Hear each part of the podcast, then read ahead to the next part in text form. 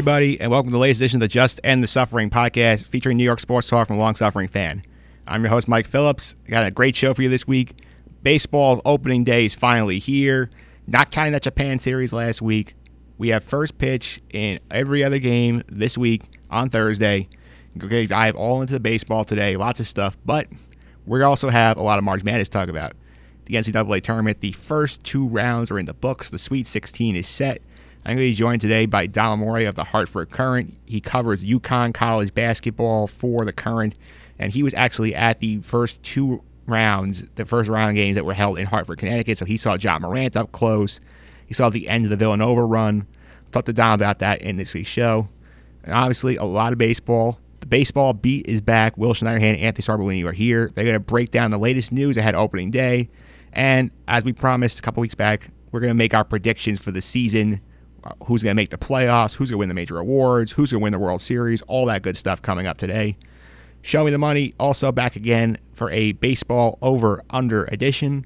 I'll be joined by my friend Phil Frietta, who we recorded this part I think last week, right after the Seattle Mariners first game. So we have over under picks for you if you want to make some bets before the season starts. And last but not least, this week we have the Fan Forum, a brand new segment debuting where we're going to bring together some fans of the local team. We're going to discuss some of the issues. We'll debut that today with the Mets. I have some interesting guests lined up for that. We'll talk to them later in the show. But we'll get it all started with our opening tip, where the baseball beat's coming in. Talk about the beginning of the season right after this. This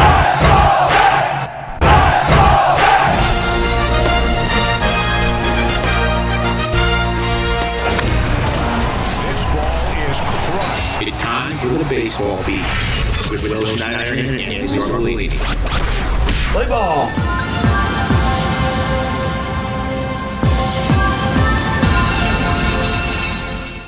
All right, and we're back with the baseball beat. Opening day just around the corner. Finally getting here on Thursday. I'm not counting what happened in Japan last week. That's not really opening day. That's just some dumb experiment MLB does to make extra money.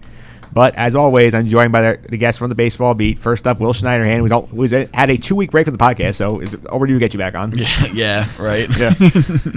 and also with us, as always, Anthony Sorbellini. Anthony, how are you? Good, Mike. How you doing? Good to be back. Great, great good to be back. First of all, how excited are you guys that opening day is finally here? Thank God. Oh yeah. Oh my God. No, s- seriously. like it. A part of me wanted to watch some of those the games in uh, Japan, or and I was like, "This is it's just not the same." Oh, I just couldn't get watch me to. Thursday or They get me to the yeah. Thursday. The only thing it was good for was just seeing Ichiro like back in Japan playing and like his little send off. That was nice, but other than that, like you said, Mike, and you too, Will, like opening day doesn't start till Thursday. I'm psyched. This is the real opening day, not the fake opening day. Oh yeah. yeah, yeah. I'm so excited for baseball though because especially for us Mets fans, we waited since late September to get baseball again. So it's been it's been a long time coming. For Mets though, I, I was I've been waiting since what July actually maybe. I mean, I mean in terms of It's actual right since last opening Nah. day. r- relevant baseball, yes, but like, I know, yeah. I'm just kidding. we had the day of right there at the end of last year though, so there was at least something. Yeah. exciting. and they played well down the stretch in the Mets Got last us year. through. Yep, yep. And the Yankees won 100, and then they ran into the buzzsaw. It was the Boston Red Sox in the playoffs. So Yeah, unfortunately. But you know what? I mean, I'm such a baseball fan that I'll watch baseball all year round. I don't really care about Yeah. the Yankees. I mean, I do care about the Yankees, but I mean, they lost big. I mean, yeah, it sucked, but I mean, I still watch the rest of the team. Yeah, speaking of the Yankees, they made some news over the last week. They signed Gio Gonzalez to a con- minor league contract, but like he has incentives. Basically, he's gonna make three millions on the roster. He gets, I think, bonuses for his, how many starts he makes. So, Anthony, Mm-hmm. how do you think that deal fits for them? I mean, I think it's just a good signing because they're so so injury riddled already. Like Yeah. Severino's not going to be ready for opening day. Uh, Sabathia probably Yeah. won't be ready either. That's just we're just that depleting rotation is just dwindling and dwindling and dwindling. Yeah, that I would. It's just we need we need to- an arm. You're talking to two guys that know a lot about that, and I tell you, I, I um, part of me with like Yankee fans, some Yankee fans who are like obnoxious about the Mm-hmm. Mets injuries. I was like, well, like I always tell people like. Just be wary of what's in, you know, worry about Oh, what's yeah. under your roof, and that's 100% it. Like, exactly. Yeah, because I remember there were a lot of Yankee fans laughing when Frazier, uh, when Yeah. Frazier and Lowrie got hurt in the first Yeah. like week of camp. And Oh it was yeah, ha, ha, ha, ha, ha. And that's then- just the way Yankee fans. and are, then I mean. and then and then within a week, both Severino and Hicks were on the shelf. So yeah, It's I just mean, weird how contagious that stuff Yeah. is. Like like one guy goes down, you're like whatever, like let's, Yeah. let's right the ship. Boom, another And big piece, just- and you're like, next thing you know, Gio Gonzalez. and it feels like that only happens for baseball. Yeah. it's just as it keeps going. Yeah, no, I, I actually agree. Yeah, definitely. Yeah, it's very crazy there. I mean, that that's the deal. The Mets should have been all over is Gio Gonzalez on a minor league contract, but For they- one year. For one year, But I'm surprised more teams weren't after him Because that. uh, at first he didn't he didn't want one year, right? yeah, yeah, he even get a big league contract. He got a minor league deal, but he figures he- he's get up to the Yankees because they have so Well, many yeah. injuries. Yeah. All right, let's go back. Go to the Mets for a second here. Obviously, it looks the big sur- one of the big surprises in them is it looks like Pete Alonso is going to make the roster on opening day. Which, Will, what are your thoughts on that? I, I don't care about the Super Two or whatever it is, Yeah. like keeping his because they can still manipulate that anyway during the season. Yeah. But my thing is, is like, call me like whatever. Okay, whatever. Eh, Maybe I'm a too big of a fan of Dom Smith, but it's not even that. I just want to see guys get their due, right? Yeah. And like, he came up, he was overweight. That was really his only sh- shot. Last Yeah. year, he didn't have a shot. Uh, he had the sleep apnea issue. Like, I don't understand why you wouldn't just give him a shot. He's tearing it up. He's a better defensive player. And what? Alonso's gonna. Here's your first two major league games. Go hit against Max Scherzer and Steven Strasburg. I just, as and it's, I'm not knocking one or favoring one over the other. I just like, to be completely honest, like. I just think Dom Smith still has a higher ceiling, and I think he's a better, a more dynamic hitter. That's just me. I think Alonso's got the pop. He's kind of like that sexy thing that fans are buying into. But in my mind, I would have won with Dom, no doubt. Yeah, my thing with that, I think the thing that separated him was just that he's right-handed. And Yes, they, yes. their lineup was so lefty heavy with McNeil, with Nimmo, with Conforto, with Robbie Cano. The No, only real, I agree. The only real righty got bat in that lineup right now is Wilson Ramos with Frazier and Lowrie's switching ability hurt. So like I can see why they want Alonso. No, I agree. I agree with that too. It's just uh, if they do like a true platoon, platoon, like obviously you can't just do right left because you don't face enough lefties to really do that. Um, and I think Alonso can hit right as well. But I don't know if they do like a 50-50 thing or like a defensive replacement late in the game. I just I would like to see Dom actually play. That's my thing. Yeah, Dom is also take ticketed for left field some as well if he makes, he makes the rosters. Because Yeah. the fact that like we're gonna have that experiment again. I was gonna say, doesn't that sound exactly like Lucas Duda and like Davis 2.0? Yeah. 2.0? pretty much. oh God, that was something. Lucas Duda was a barbaric outfield. yeah. Yeah, well, don't don't give me nightmares. I remember I remember last year in the summer that one play where he had like, he just boxed the ball in the extra innings. They lost the game. Is that when Rosario when Rosario was hit Yep. him? Yeah, yeah. Yeah, let's get let's move on from Don for a minute. Let's go to extension season. It's still going on. More guys are getting extensions. Let's hit out some of the extensions in baseball right now. The big one, obviously, Mike Trout is not going to go to Philly with Bryce Harper in two years. He's signed with extension with the Angels, twelve years, four hundred thirty million dollars, no opt outs. Anthony, your thoughts? God, well, I mean, there goes any hope that the Yankees had of signing him. But I mean, I don't know if I want to say like good for the Angels, like, Yeah. but I mean, good for Mike Trout. I mean, I kind of like the uh, mentality. If I mean, for Trout, like, stay with the team that that you came up with. You don't you don't see that too much anymore.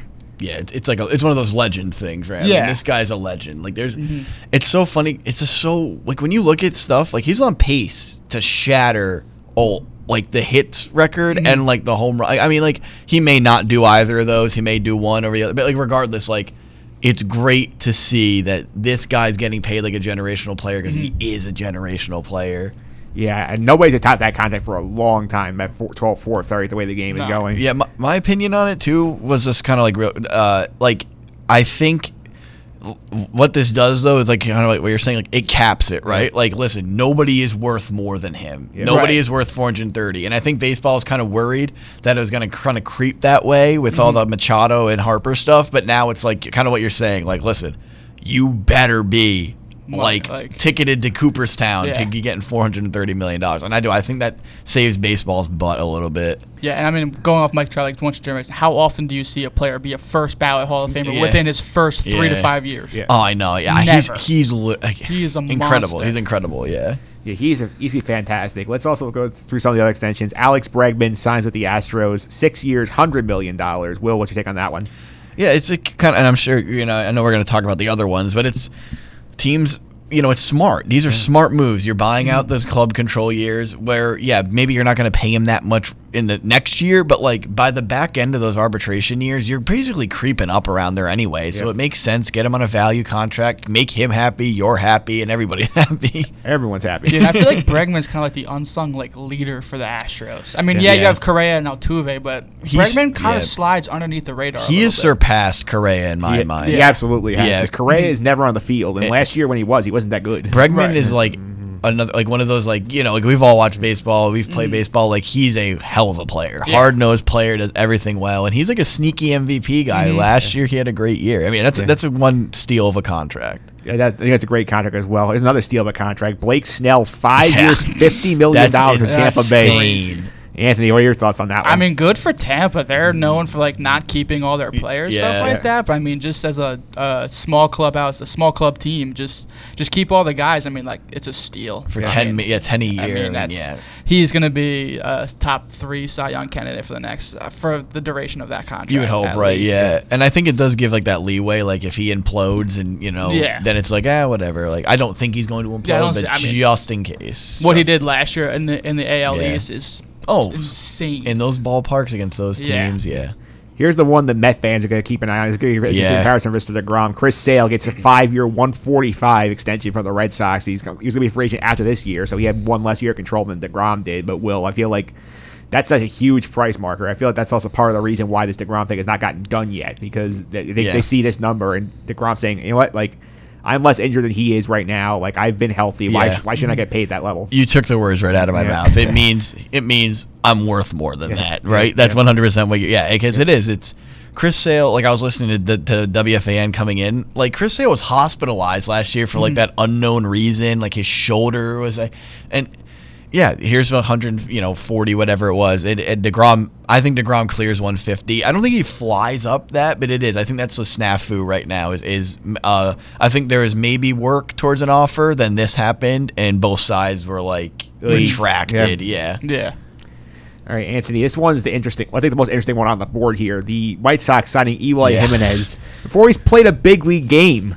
Six years, forty-three million dollars. The two club options can make it an eight one seventy-seven contract. So, like, what was your reaction when you saw that one? why simply just why not Yeah. i mean i i literally that that was the one move that kept me just scratching my head and still like even to like i don't even know why you would do that right now I mean, he hasn't played a game. exactly there's no Yeah. like 'Cause i'm a big yeah. proponent for like you're worth what you're worth like if he hasn't played a game yet why are you giving him all this money Because it was last year we saw Philly do this and it completely backfired. Yeah. Because Kingery is, Yeah. no- I mean, he might just fall completely out of like favor there. Yeah. Um, but I, I think this is another one of those like we're seeing so many trends being set this offseason, like buying out club control years, extending guys, not letting them hit free agency, and now this. Yeah. But I do I think it's kind of bold. I mean, we've seen it like Rusney Castillo came over and the Red Sox. You know, I guess it's kind of different. Yeah. But like he was a nightmare. Yeah. Like, like Miguel Sano, I think didn't he kind of sign a long term? I might be wrong on that. I think he signed some form of a deal. Yeah. I thought. Sanu had like a mid-year contract Right. like, somewhere in the three to five range Right, right, and, he, and I mean he's not where, and I mean you know you never know. It's not like a, I mean that's a big chunk of change if that doesn't work out. for the white sox too yeah, yeah. I think it was kind of like, hey, we missed out on these guys, but we're still, you know, we'll Yeah. be here. Yeah. Yeah. Plus, now they're not put him on the open day roster because now he's don't have to worry about service time because he's already locked up. Yeah. Yeah. I mean, he, he's he's got all the potential in the world, but like like people say, you know, prospects are like lottery tickets. You never know what mm-hmm. you're gonna get.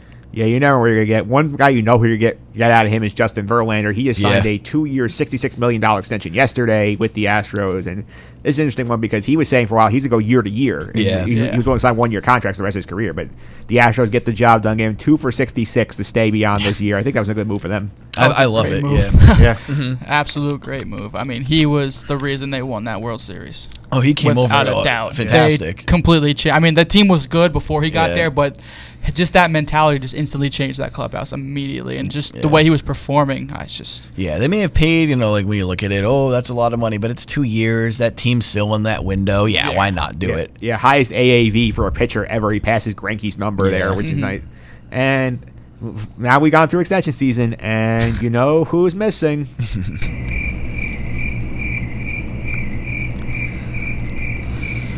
Jacob DeGrom still sitting on the sideline waiting for his contract extension. It still has not come yet. And DeGrom was asked about this the other day after his final start of the spring against the. I forget who it was. It doesn't even matter because it's an exhibition league game. He pitched- Yeah, he pitched well, but it like- was Atlanta, I think, right? yeah, he pitched like, like four scoreless innings in that game, Yeah. something like that. So here's what DeGrom had to say about his contract situation.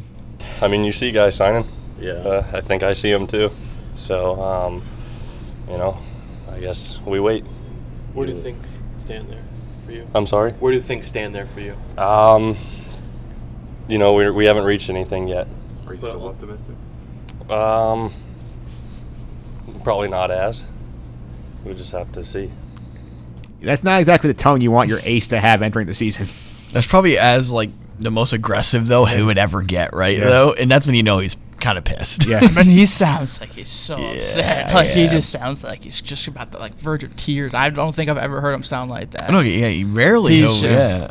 I mean, it's just like pay the guy. Yeah. Do like five for 150, 160, call it a day. It's Yeah. like I think that's why he's most frustrated. It's like I'm not asking you for three hundred million Yeah. dollars. And he's worth it too. Yeah. It's not like he's one of these just kind of like okay anomaly Yeah, pitchers like have yeah. two, one, two good years. No, like yeah. he's been solid his It makes pro out career. so much sense. I know we talked about it before. I don't want to get a tangent, Yeah. but it's so much sense to do it now. Mm-hmm. Yeah. He's he's only getting older. You're not going to pay him a six year deal when he's 33 or whatever. Yeah. Like, just do it now.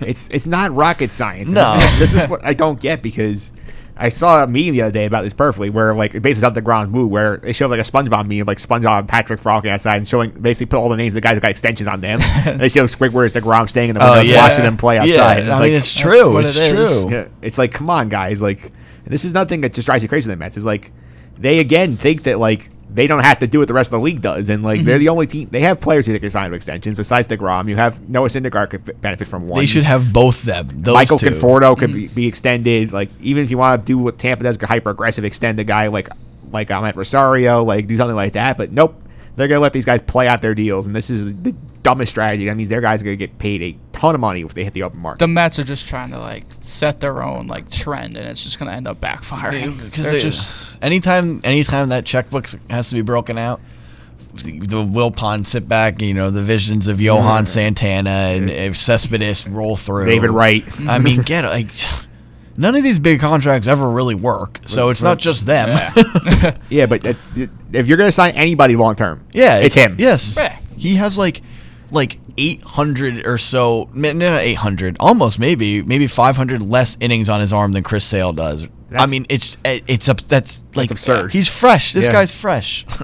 Seriously, just get it done, Mets. We'll, we'll talk about that later on in the show. We're gonna get deeper into that with some more Met people later in the show. But let's get to our reason we're here now. We're gonna make some predictions for the season. So let's start off here, Anthony. Who you have as your American League MVP? Uh, you know what? I'm thinking it's gonna be Aaron Judge. I think you know he's injury free. I mean, he's tearing up spring training right Oh, now. yeah. He is just. I just. I'm trying not to be a homer for the Yankees, but I mean, he's just just doing what he's doing. Well, I mean, there's only two guys really who are Yeah, gonna win it, right? And I think you don't have to be a homer to say Yeah. Judge. There's three. You can It's get- just. Bet bets, Yeah. right? Yeah. Yeah. It's just. well, I he's am. what A, he's you're not being a homer. I took Aaron Judge as well. I feel like he's going to have a, a monstrous year la- this year, and like last year, Mookie Betts had just a historic season, which is why I I mean, know. he's- Well, Judge the odds of him duplicating that again Yeah. are so low. I feel Oh, like yeah. Aaron Judge, if he gets to, gets a 50 homer season again, I think he's got it. Well, Oh, Judge Judge was robbed his Yeah. rookie year, by the way. He should have won MVP that year. like it wasn't Yeah. even close. Who won that year? Altuve. Altuve. yeah, that was another one. I feel like it was just a Yankee hater kind Oh, of it deal. was. Yeah. It was. It was. If we're giving him Rookie of the Year, he's not getting MVP. Mm-hmm. The dude had 52 home runs. Okay, let's go to the let's go to the NL side. Will, who do you have for the NL MVP? uh, Arenado. I think it's got to finally. Every year, it's like he's lighting it up, and we always don't do it right. And like I think he's gonna get it. Dude's on f- like every year he's a lock for 30, 35 and like 120. I, I I think he'll get it this year. Another guy, fresh contract under his belt. Um, I think he's gonna. I think he's gonna get a, get an MVP this year. I mean, I do like to know the Arenado pick, but I'm thinking, I'm thinking it's gonna be Goldschmidt. I Goldie's he a good might, pick. He you, might. did you, did you sneak copy my picks? I had the same pick. Oh yeah, no, I had Goldie. He might sneak Yeah. in just a little bit, but I mean, No, Goldie, I, I would agree with that. Too. Another guy, new uh, Yeah. co- contract under his belt. He's in St. Louis. I think it's a good pick too. I just every year Arenado's Oh, like, it's like just- you're looking at him, and I know it's Coors Field. I know, I Yeah. know, but you're always looking at his numbers. You're like, how the hell does this guy not win MVP? Yeah, we didn't even touch on the Goldschmidt contract extension. That was another good move for for him in the card. Phenomenal. And oh, we Oh, knew that was coming as soon as he got traded there. He was not going to Yeah. leave St. Louis. yeah, nobody hates St. Louis, he didn't even play a game in St. Louis yet. He already wanted and an he already wanted to extension. stay. Yeah. Yeah, I think the only guy who left St. Louis willingly was Jason Heyward, and that turned out to be a blessing for the Cardinals, given that contract he's as anchoring the Cubs right now. Well, they're trying to trade it, right? Hey, you overpaid for our outfielder. Here's Dexter Fowler. Yeah. Yeah, so let's go on now to the Cy Young Awards. Uh, I'm going to start off on this one. I'm going to I'm going to say that uh, Chris Sale's going to win the AL Cy Young this year. I feel like he's going to stay healthy this year, and now that he has this long term security, he'll come out Yeah. pitch well. I think he's going to win it this year for the Red. Sox. I got a dark horse. Who's your dark horse Ho- Berrios, Jose Berrios. from Minnesota? I think last year he showed he's always right. He's he's kind of like one of those guys where he shows flashes. He can kind of pitch in a, he's not in the American Wild Card, but but like he'll pitch a big game. I think this year he puts it together. I think Minnesota is one of those teams. I think I could see him just having one of those Blake Snell years. Comes out of nowhere, everything works together. New mm-hmm. coach, new vibe around the team, and I think I think he can he can perform really well. I'm going with Blake Snell. Repeat. think he's gonna have a repeat.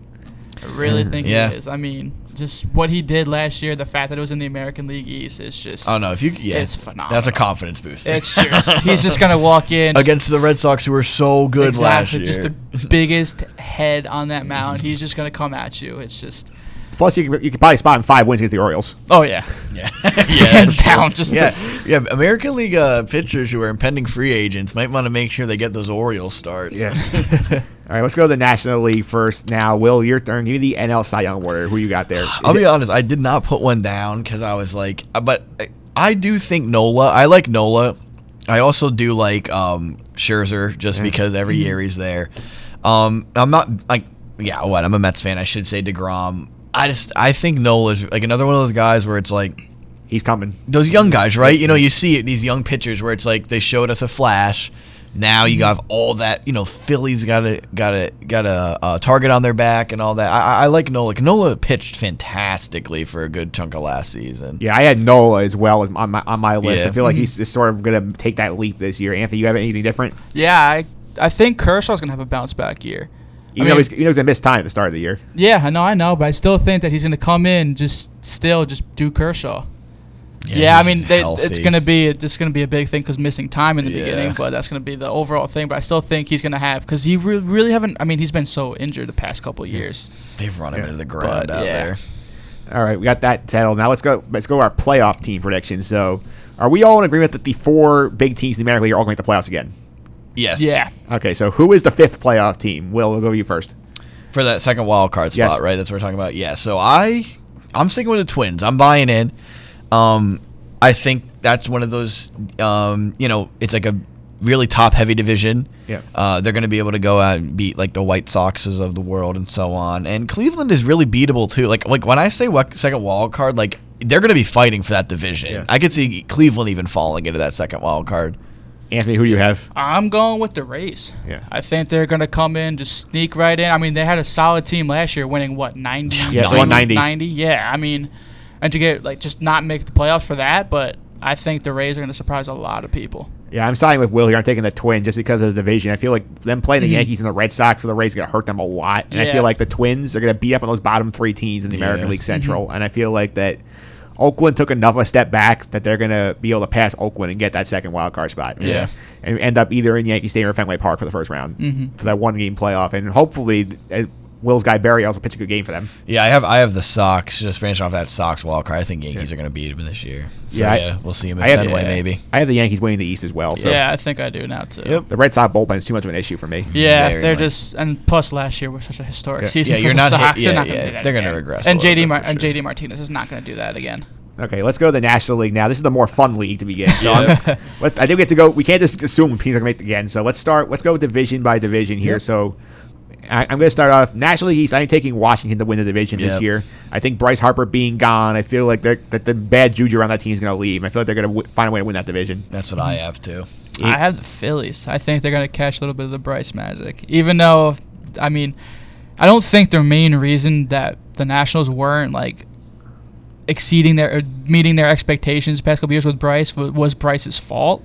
I just think they relied on him too much. Yeah. Yeah. But the Phillies are such a young team that they're just exciting to I just play. I I hate the Nationals as a disclaimer, like despise them just being a Mets fan, but I think this is going to be like kind of what you're saying, very much more dynamic team. We're going to see Victor Robles, mm-hmm. Juan Soto, Rendon still there. Pitching staff is still top tier. I I don't think a lot of people are. It's so funny because the Nationals for, for five years were the team that everybody mm-hmm. overdid. Right, they're going to win the World Series, yada yada yada. This year we're not hearing much about them, and I think Right. this is one of their best teams they're going to have in a while. All right, National League Central. Anthony, who you got? Central, I got the Cardinals. I think they're going to overtake the Brewers, and I just think, I mean, the addition of Goldschmidt was just the biggest move that nobody's really talking about. Yep. Uh, I, I, that's it. the best way to say it. Nobody's talking about that. Yeah, Two for the Cardinals. Sweep. Cubbies. I think the Cubs are going to bounce back. I think we're going to see a much better year from Rizzo, much better year from a healthy Bryant. I think Ian Happ's going to click. I, there's a lot of there's a, it can go one way or another. Trust me, I know. Darvish, you never know. You know that Lester's aging, but I think they're going to um, get it one more year with Maddon. All right, cool. Let's go to the National League West. I have the Dodgers. Anyone disagree? nope. All right. It's I- not even a conversation. Maybe the because the Rockies regress too in my mind. All right, so let's let's make let's we'll put the Dodgers through. Let's go to the wild cards. So who do you have as your two wild cards? Will All right, so I do think the Mets get in in this instance. I, I do have the Phillies missing because I think that bullpen is garbage to say the least. I don't trust the bullpen. I don't trust their starters outside of Nola, and I think that offense. There's still a lot of guys who can go one way or another. Uh, so I do think the Mets are going to win because that pitching is when they're on, they're on. Regardless who has an extension, who doesn't have an extension, and I do think they're going to hit enough. I think there's a lot Yeah. of depth pieces there where you can move guys around even and especially against when you look at the team's strongest pitchers, right? It's a very right-handed heavy pitching uh, division, and like we kind of suggested before, at Dom Smith, the Mets have some really good left-handed hitters. I, I, I and I like the Mets bullpen. I do. I think that they're going to sneak in, uh, and then I have the Brewers. I do think the Brewers regressed. Um, but I do think they're going to right the ship. Maybe they get Kimbrel in there, uh, but I think they're going to jump in. Okay, I have the Mets making it as well as the second wild card. I have them going to Coors Field take on the Rockies. Okay, that was my second. Yeah, Yeah, yeah, just because that division is so bad that like so like what with having the Twins in the American League, the Rockies got pile up the W's against the Giants, Especially at home. Dodgers, uh, Giants, Diamondbacks, and Padres. They're gonna host the Mets in the wild card game. That could be a fun matchup with Degrom going into Coors Field. Oh God. Anthony, who do you who do you have as your wild cards? On my wild cards, I had the Rockies too, and then I also have the Brewers. That should be really, really fun. It's funny nobody wild brought the card game. Braves up. Everybody's so excited the Braves to go backwards. I just I last year was such, I think, just a freak. They're thing. just ahead of schedule. Like Yeah. I, I don't want it to be negative that they're going backwards. Like theoretically they're regressing, but it's just because they caught lightning in a Yeah. bottle and they're hot. I mean, they still. I think they're still like, like two years away from what they're gonna be. Mm-hmm. like with Austin Riley, all the pitchers they have, and so on. All right, last but not least, World Series predictions. Anthony, who do you have going and who wins? Oh, who do I have going? I think the Dodgers are going to get back again, and I want to say the Yankees. The Yankees are going. They're going. I think. And you have the Yankees winning. I think I have the Yankees winning. So, as I s- kind of uh, foreshadowed before, I think the Nationals are actually going to get there this year, and I think it's going to be against the Yankees. And I do think the Yankees are going to win the World Series this year. Yeah, I have the Nationals breaking through as well. I thought the Bryce Jinx was real, so Yeah. I think they could get there, but they are going to lose to the Houston Astros. I think the Astro pitching, I think that's very underrated right now. The Yankees, I think, still have questions on that starting pitching staff. That's a huge problem in the playoffs. Yeah. I like think the that's Astros the pick, I think yeah. that's the one team that can beat them in the playoffs right now. That's E- yeah. Even the Astros without Keuchel? Even without Keuchel, I mean, they still have a lot of good arms on that team. You Mm-hmm. never know. Keuchel might come back. I actually kind of feel better without Keuchel. I'll be honest, because like I know uh, they have Josh James, right? Like Yeah. he, they have like a lot of those guys. Like if you, if you don't have to go for a you, you know Gerrit Cole and Verlander game one two, you can kind of bullpen your way through the rest of it. They have like Yeah. uh, Marte, I think. Yeah. Forrest Whitley might be hanging around down there. I don't know if he's hurt yet, but or he was hurt. Um, but yeah, they Houston's got a lot of bullets they can throw out there. Yeah. All right, there we have it. Those are our predictions for the season. Anthony, I know you're heading out now. Do you want to let everybody know how to follow you on social media some of the stuff you're up to? Uh, yeah, on Twitter, I'm Ant Sorbellini, A N T S O R B E L L I N I. Uh, still taking a lot of pictures on my Instagram, uh, A Sorbellini underscore photos. Uh, started up writing for Fansided, had my first article go out last week. Uh, another one coming up two days. So just, yeah, just keeping busy. Very nice. Will, you're going to be hanging around. We, you'll be back at the end of the show. We do our some Metsies. do our Met fan forum. We'll have some Met fans on with us. But before I before we move on here, what is up with your bracket right now? How are you doing? Uh, well, I have like three, I think. Uh, I honestly, our Yahoo one Yeah. might be the worst one I did. Uh, one of them I did pick, pick UC Irvine, just a hail mary. Thought it was cool. Yeah, they won. Uh, most of them are kind of like everybody else's right now. Like, it's, uh, all okay, but not all right. There hasn't been too many upsets to ruin your bracket, but Duke almost put me into it. Duke really gave us all a scare last night. All right, as we bid farewell to Anthony, Anthony, thanks again. Thanks, Mike. We're going to continue with some college hoops talk. Up next, I'm going to talk to Dom Amore from the Hartford Courant. We're going to talk about the first weekend of the NCAA tournament and his experience covering the games in Hartford right after this. Waters makes his move. Three seconds. Waters to the rim. Layup. Good! 1.6. Maryland has no timeouts. Ayala, three quarter court. Equals madness. So here he comes, Waters around the corner. And tell me if this isn't a difficult shot, but you know what makes this a play, Ian? The smart play of Waters and the way he gets this shot off. All right, and we're back on the Just End the Suffering podcast. That call you has heard courtesy of CBS Sports, Ian Eagle, and Jim Spanarkel, LSU's Tremont Waters with the game winning bucket to bring the Tigers to Sweet 16.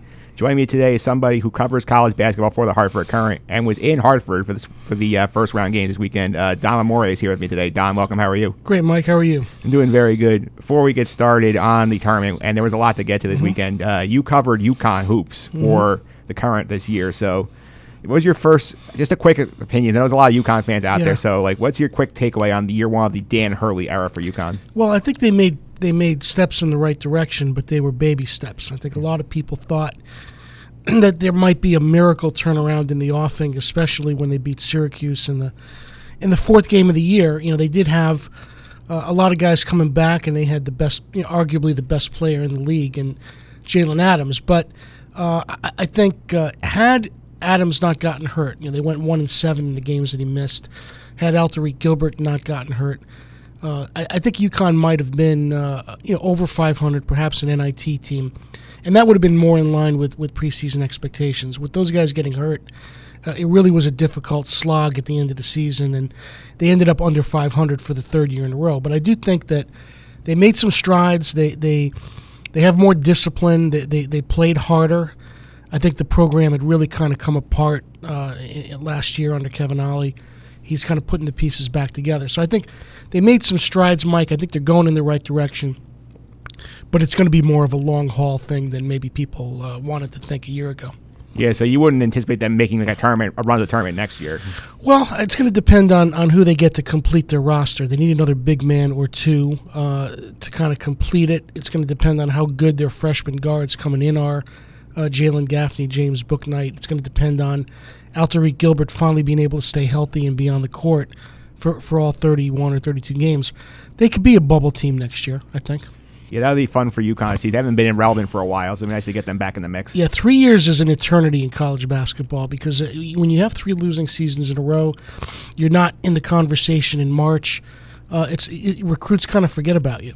Yeah, they do, and we got a lot, a lot, a lot about UConn, but obviously there's a lot of basketball to get to this weekend. Mm-hmm. Yeah. So, obviously, you were in Hartford. You saw, you're also keeping an eye on the periphery, what's going on with this thing. So, what was the Sure. most interesting thing you think came out of the first weekend of this tournament? Well, I, I don't think it, it was impossible to watch those games and not come away thinking, "Wow, Ja Morant." I mean, Yeah. he really, really is a special player. I think whoever gets him in, in the NBA, it's going to be a very exciting uh, rookie year for him. Uh, only 19. He, he just he has a tremendous charisma about him. You know, he, he's great with the fans interacting with with the kids, particularly the young fans. He's got that great smile, that great look about him, and you know, I just remember talking to like Geno Auriemma and, and, and Jim Calhoun about him. They were they were watching him and they were tremendously impressed, as was of course the fans. And and, and, and for for most of the the tournament, when they were playing, it sounded like a Murray State home game. So either the entire town of Murray, Kentucky, drove nine hours to Hartford, or he won a lot of fans in Hartford. He he was really really sensational. Even though they didn't win, you know, Florida State a little bit bigger, a little bit deeper, just a better team. But it was hard not to come away from that saying, "Wow, I saw Ja Morant playing in, in person." People who saw that are going to tell their kids about it. Yeah, and you were there for both for both of their games. The first game obviously has the triple double against Marquette, Mm-hmm. Yeah. the first one in the tournament since Draymond Green back in 2012. Like, Yeah. you got do you get a chance to talk to him after that game, sir? Yeah, I mean, he's a very humble kid. Uh, you know, he, he, when you see him on the court, you would think, well, this is going to be kind of a, a you know, this is he's a very confident and- and exuberant in the way he carries himself on the court. But uh, off the court, he's very humble and does not necessarily, you know, like to talk about himself. But I thought uh, you know, Geno Auriemma after that game said that he can get any shot he wants anytime, and he could get any of his teammates any shot they want anytime. Now, of course, that was against Marquette and not against Florida State. But uh, yeah, he, he was he, he's a, he's a very likable kid in, in many many ways. He's going to be a a great face of a franchise for somebody. Yeah, Knick fans might be hoping he's the face of their franchise they don't get Zion Williamson. Yeah, I'll tell you what he would he would uh, he would hit this town like a like a, a you know a cyclone if, if he came to New York. Yeah, I'm very excited to see if Ja Morant ends up here. I'm a Knick fan as well, so it'll be nice for them to get a true Mhm. franchise point guard. Frank Ntilikina has not worked out. I thought he right, would. Right. You know, he he would be. I mean, I think he would make any team uh, better right away. And and remember, he's only 19, so year two, year three are really going to be. I think are really going to be great. But I think year one would be good with him. He looks that ready. Yeah, you said you talked to Gene Auriemma and Jim Calhoun Mm-hmm. about uh, Ja Morant. Do they have any comparisons, like players that they've coached or seen that they that they compared him to? Uh, you know, Jim Calhoun actually brought up Marcus Williams, who had a short career in the NBA. But I mean, I, I, he- uh, Morant is, is a much more talented player, of course, he admitted. But he but he found it along those along those lines. But um, but even you know, really, they couldn't really think of very of, players to compare him to because they just had not seen much. You know, that game against Marquette. Now maybe it was just a great matchup for him, but he looked so spectacular in that game that it was almost hard to compare him to anybody that, that you've seen. You know, uh, Leonard Hamilton talked about guys like Tiny Archibald and, and Muggsy Bogues and people like that. That that's kind of what he was like. You know, it's kind of a throwback to the day, Mike. You know, back in the day before, you know, uh, the dunk was a thing, or before three pointers were the thing. You gravitated toward the guys who were the the flashy, uh, fancy passers. You know, you watched guys like Pete Maravich. You watched guys like Bob Cousy. Those were the stars in those days, in the '60s and the '70s. And he's kind of a throwback, uh, you know, to that. You almost you go to the game to watch him pass the ball, not shoot it. Yeah, it's pretty crazy. I'm look I'm looking forward to seeing I'm looking forward to seeing more of him in the NBA next year. Yeah. The other set of games you saw in Hartford were the Villanova Purdue games, and obviously Villanova's run comes to an end. They get Yeah. basically shot out of the gym by Carson Edwards on uh, Saturday night. So like, what was your takeaway from watching Villanova? yeah, close? well, it just wasn't their year. I mean, they had they lost a lot of their team last year. They had a couple of seniors who who carried them, you know, Paschall and uh, and and uh, Booth, but it just wasn't quite their year. I think they got as much out of the year as they could. They won the Big East tournament. They got in there in, into Hartford and they kind of grinded out a win over St. Mary's, which is a very very tough team. Uh, you know, and, and they showed a lot of a lot of the old, a lot of the Villanova grit that we're used to seeing. Uh, but uh, Purdue was just too much. You know, Carson Edwards is just too much, and uh, you know, you, you're playing a team that went 16 and four in the Big Ten, and look at how many Big Ten teams advanced in the tournament. Uh, you know, you know, you're playing somebody awfully darn good. Yeah, Carson Edwards was scary in that game. The thing with Purdue, I've seen a lot of them this year. It's like honestly, if Carson Edwards is not shooting the ball well. They are not going to advance because like they don't. Nobody else on that team really scores besides him. Well, you know, you you could say that about the best players on a lot of teams. Yeah. I mean, that that's not unusual. But he certainly shot the ball well on Saturday night, and if he, anytime he shoots the ball that well, they're going to be awfully tough. To, they're going to be tough out. Yeah, absolutely. So that now you've seen Purdue and you saw Florida State like get through. Like, which one do you think is a better chance to make a deeper run? I think Purdue does. I mean, I, I mean, Florida State. Um, I mean, they're a good team. They're they're a, a, physical team. They're a really tough defensive team, and those teams do have a have a way of, of, of advancing in the tournament, much like some of the UConn teams that didn't necessarily shoot well, but you know they outshot Butler, you know that year, that, that kind of thing. Uh, so they're going to be a tough out, but I think in terms of, of combining offense and defense and, and really being a little bit explosive, I think I would I would I would say Purdue might be have the better chance to go further. Yeah, let's move on for for a second here to the, the, the, the game of the weekend, the Duke uh, Mm-hmm. Yeah. UCF game. I feel like everybody has an opinion on that game. So, what was your big takeaway out of that game for Duke, knowing that they they were literally the ball having little English falling Mhm. in the net? They were one shot away from being out of the tournament. Yeah, I mean, really, uh, that alley oop play was the, the thing. I mean, you could talk about the officials all day long, and, I, and I'm sure people will. But you know, Central Florida had a really good chance to win that game without depending on getting any calls or anything like that, and they and they just they just muffed it. Central Florida is a very very good team, and I got I saw them uh, twice during the regular season. you know, they have a seven foot six guy who who can play. I mean, he's not just like a guy that just that stands there. I mean, Tacko Fall can actually play a little bit. Uh, and they've got you know really a terrific, uh, kind of an underrated, under the radar guy in Aubrey Dawkins. So the transfer from Michigan State or Michigan, uh, you know, obviously Johnny Dawkins, the coach's son. Uh, he you know he almost carried him by himself. He's a really, really good player. So I'm not surprised that that game was as close as it was. I, I knew, I, I thought, you know, that Central Florida UCF was going to be a, a very tough out. Uh, but you know, Duke is Duke, and they have just so many great players and so many weapons that ultimately you're going to have to you're going to have to take advantage of your opportunity to beat them.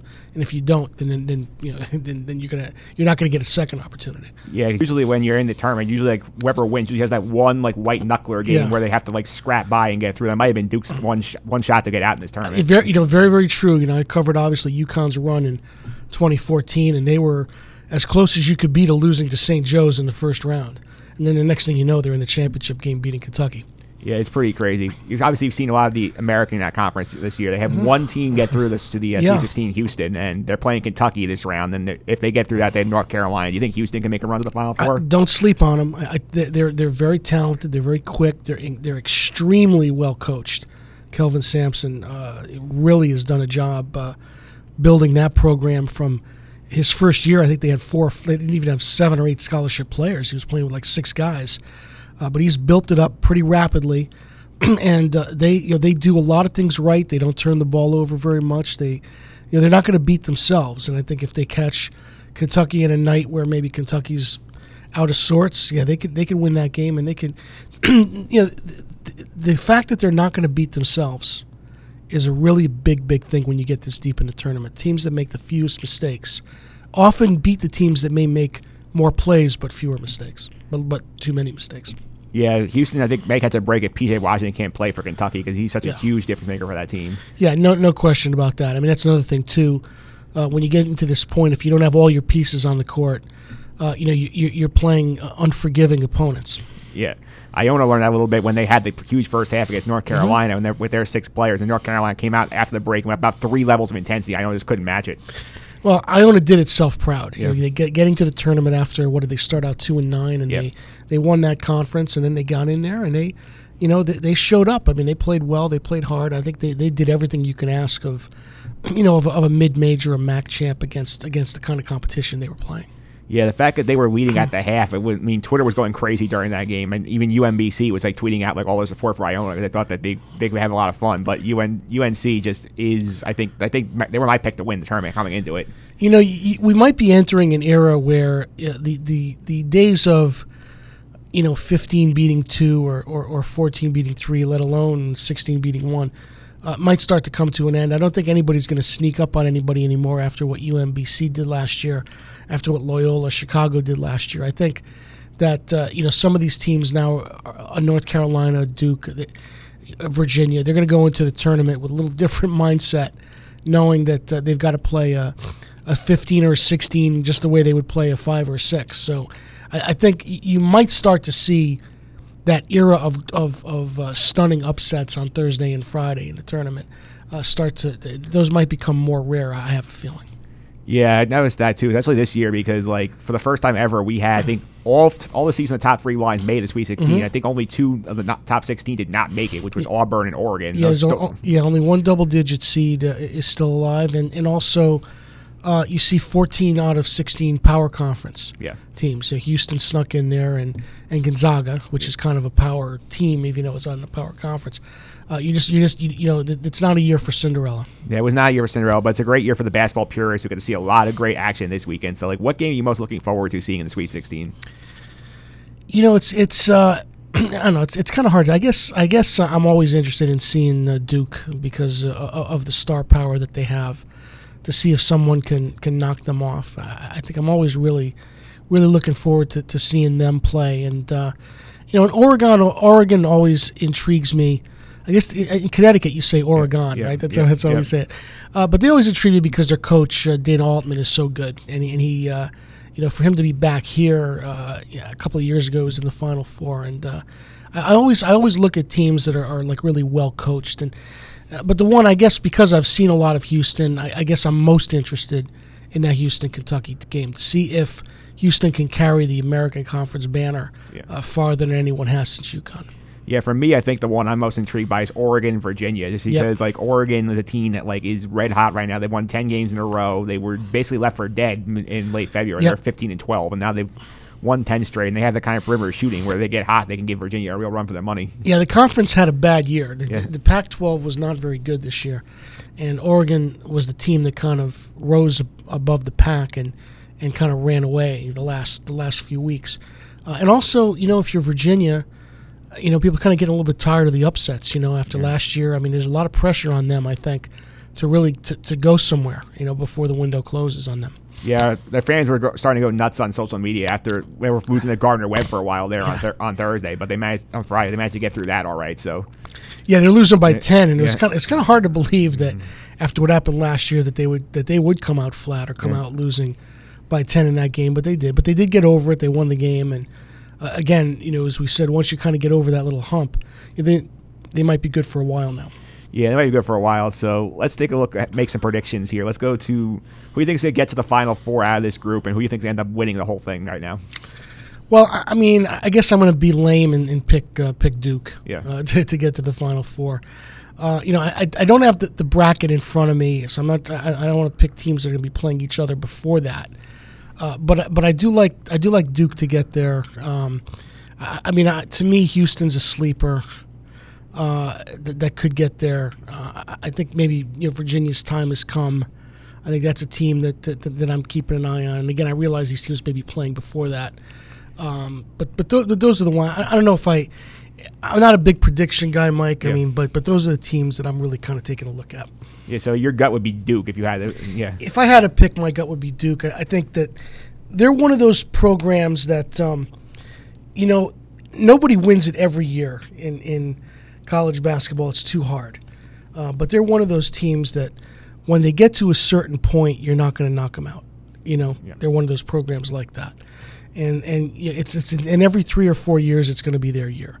And you kind of feel looking at this team that this might be kind of their turn. You know, Yeah. it's going to be it's kind of like their year. Kind of has that feel. They've got they've got the, the it player that everyone's talking about, uh, a dominant player, and he seems to be having come back from that injury. He seems to be kind of like Anthony Davis when he, with, uh, with with Kentucky a few years ago. He seems to really be on a mission to, to do this in his one year. All right, there you have it. That was Dom Courant, uh, Dom Amore of the Hartford Courant talking college hoops. Dom, before we let you go, you want to let everybody know how to follow on social media and some of the stuff you're up to? Uh, well, you know, I'm kind of winding down from from the season a little bit. Obviously, I'll be following UConn, UConn men uh, as they go forward. I'm going to jump on do a little bit of UConn baseball. Yeah. Uh, they're doing very well right now, and and uh, they could be an NCAA tournament team. And uh, you know, looking at uh, NCAA hockey a little bit, we've got Quinnipiac in, in Connecticut. So I'm doing a variety of different things right now for the Courant, and we've got, of course, minor league baseball coming up. The Yard Goats, kind of near and dear to my heart. So I'll be doing a variety of things, but obviously my number one priority is going to be following UConn and whatever they do on the recruiting front and whatever changes uh, happen on their roster. All right, and how can people follow you on Twitter if they want to follow you? Yeah, you can follow me at Adamore Courant, uh, A M O R E C O U R A N T. As you know, we're the oldest continually published newspaper in the United States, and you can go to courant.com, C O U R A N T.com, and all my all my material on UConn men and, and elsewhere uh, is there. All right, Dom, thanks for all the time today. You got it, Mike. Thank you. All right, that was Dom Amore of the Hartford Courant talking college hoops. Up next, Show Me the Money Baseball Over Unders Edition right after this. Show me the money.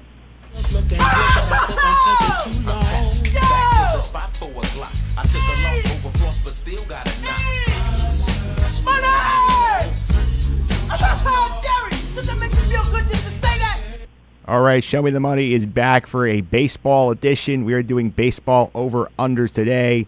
Joining me to do the over unders for the year is a guy who is a perfect fit for this segment, a long-time baseball fan, longtime friend of mine, our legal correspondent, Phil Freyetta, who, for his first appearance on the podcast back last July, talked about the Yankees. Phil, how are you doing today? I'm doing great, Mike. Uh, good to be back. Thank you. No problem. Glad to have you on for this because obviously this is a staple for the New York sports fans. Going back to the Mike and the Mad Dog days, and they did the over unders for the season every year. So I know you're a big Mike and the Mad Dog fan. So I know this would be a good spot to get you on here. Oh yeah, I'm, I'm excited to do this. I used to uh, do my own over unders when I was listening to the show back, I guess, over ten years ago now. Yeah, it's hard to believe they've been off the air that long. Yeah, it's been a long time, but Mike still does it by himself. Yeah, it's not as fun when you do it by yourself. I think it's more fun to do it with a friend. So what we're gonna do today. So we're gonna pick three overs, three unders, and we are using odds from oddshark.com. We are recording on thir- on Wednesday, March 20th, because there's only one game in the books at this point. The A's and the Mariners played one in Japan this morning, so we wanted to get as close to the start of the actual season as possible, but missed one. Not a big deal. Yeah, well, uh, especially with uh, some of these free agents still out there, I guess you never know. These numbers could change. Yeah, they could change slightly. I mean, Craig Kimbrel and Dallas Keuchel may shift a, a number, a, a win or two, but we're pretty much at the big point we are right now. So, Yeah, well, we can't wait forever. yeah, we cannot wait for them to sign forever. So let's get started. So, Phil, since you are the guest, would you like the first pick in the draft here or second and third? Uh, you know, I'll I'll, I'll take the first pick.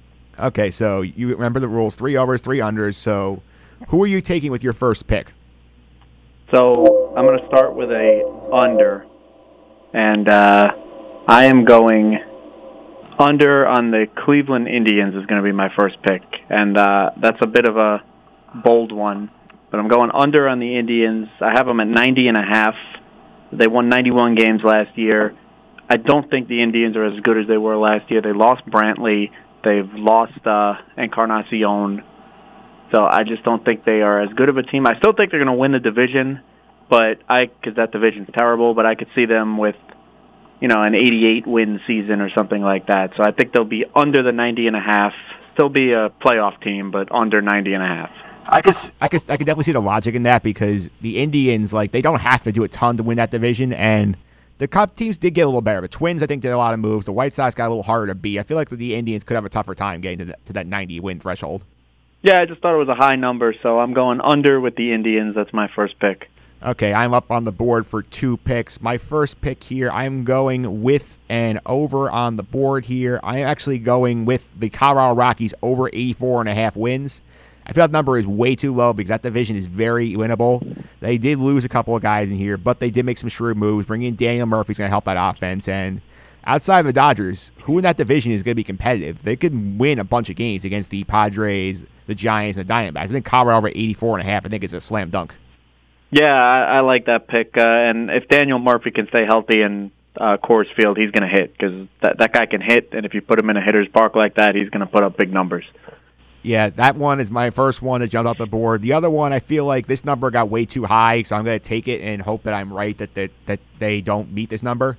I'm taking the Phillies under 89 and a half wins because I don't think they have enough pitching to win that many games. That division is brutally competitive with the four teams in it: the Mets, the Marlins, the Braves. I mean, not the Marlins, the Nationals, and obviously the Phillies. But I think that between all those division games, the fact that their starting staff is not as good as the Mets or Washington's, I feel like they are not going to hit that number. Yeah, uh, I, I agree with you. I, I think the Phillies are an under too. Uh, I, I was, they were on my uh, radar of one I may have picked. So uh, I, I could, I definitely think they're an under. I think that's a lot of. They made some moves. They're definitely a better team, but you're asking for a ten win improvement for them to cover. That, that's a lot. Yeah, that is a huge improvement, and they were slumping down the stretch last year, so I'm not as confident in them. You are back on the clock for two picks, so you already used one under. So where are you going next? So I'm going to use my over here, and I'm going over on the Milwaukee Brewers at 86 and a half. I, I do not understand what the Brewers did to drop 10 wins. They won 96 games last year. I think they're a very talented team. Yelich is one of the best players in the National League, quietly, uh, and I, I just don't see why people, why Vegas uh, knocked down the Brewers so much. Uh, I tried to find any significant off-season losses. Couldn't really find any. Uh, now they're also being rumored as uh, being close to a deal with Kimbrel. I saw last night, so that would make an already great bullpen even better. So Milwaukee over 86 and a half. Yeah, I like that one. I don't get what the Brewers did this offseason. I mean, they were so close to the World Series. They lost in Game Seven to the Dodgers, and they didn't really do a ton, especially on the starting pitching end. So I'm surprised. I can see why Vegas knocked them down a bit, but like I can see they definitely could clear that number. Yeah, look, uh, would I be surprised if the Brewers won 89, 90 games? No. But 86 and a half is a pretty low number, so I'm going over Milwaukee. Okay, who are you going next? You have another pick coming up. So I'm going to go under here, under on the Baltimore Orioles at 59 and a half. I, I the Orioles won 47 games last year. I have no idea what they did to improve by 13 wins. I, I understand there'll be some you you would assume that they may win a couple more games because 47 is a historically bad season, but they're still in the division with the Yankees and the Red Sox and the Rays, and they actually played the Yankees kind of tough last year. So you would assume that that may go back, and the Yankees could take 15 of 19 from them. Uh, get beat up also by the Red Sox and the Rays. I, I think under 59 and a half for the Orioles. Yeah, I talked about that with them with the baseball beat a couple weeks back, and it's just there's no hope there right now. I mean, they have no players on that team. There's nothing coming in the farm system. This could be a long wait in Baltimore for a good team again.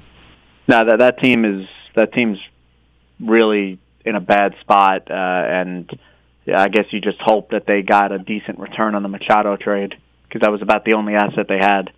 Okay, I'm back up for two picks. I'm going to take another under here. I'm taking the Seattle Mariners under 71 and a half wins. I don't know how their number is that high because they got rid of basically everybody on that team who made any money was any good, with the exception of Mitch Haniger. I don't know how. I know the division is not that difficult, but the A's, Angels, and the Astros are all better than them, and argue Texas is too. So, like, I think Seattle is the clear last place in the division. I think they're winning in the mid 60s. I don't think they're going to be even close to 72 wins. Yeah, I, I agree with you. I think Seattle is a is a 100 loss team this year. Yeah, I could not believe that that number was that high when I looked at it. I was like, what did what team are they watching? Because like Jay Bruce and Edwin Encarnacion are nice players, and not enough to win in that division. No, no way. Okay, I'm going to go to the overside as well. I am going to be an optimist here. I'm going to take my Mets over 85 and a half wins. I feel like that they are being a little underrated because they didn't go get the one big guy like Bryce Harper and Manny Machado, but I feel like they have a more complete team as a whole. And like once Frazier and Lowrie are back from these injuries, and assuming the pitching stays healthy, which for them is the key to everything, I feel like they're going to be right up there and fighting for a wild card spot. I think 85 is too low for them. Yeah, uh, and I, I see why you made that pick. My only concern with the Mets is the Mets have no starting pitching depth whatsoever. If they lose Syndergaard or DeGrom or Wheeler for an extended period of time, they don't have anybody who could step in and do even a decent job. That that's that's been their problem for a while. That they they need those five guys to go out and make their starts every time. I personally think the Mets should have signed Gio Gonzalez.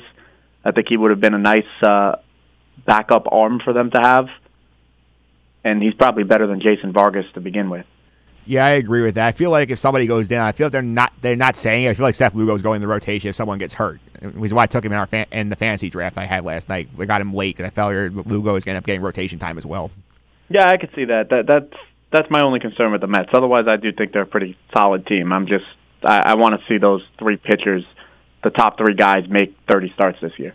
Okay, you're back on the clock now. You have used two unders and one over. So where are you going to go next? So I'm going to give you my last under first, which is the Cincinnati Reds. I don't know why the Cincinnati Reds have a 79.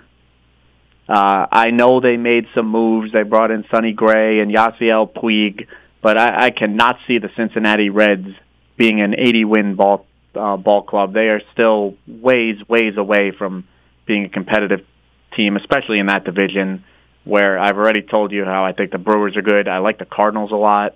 I like the Cubs. I, I just can't see the Cincinnati Reds competing in that division.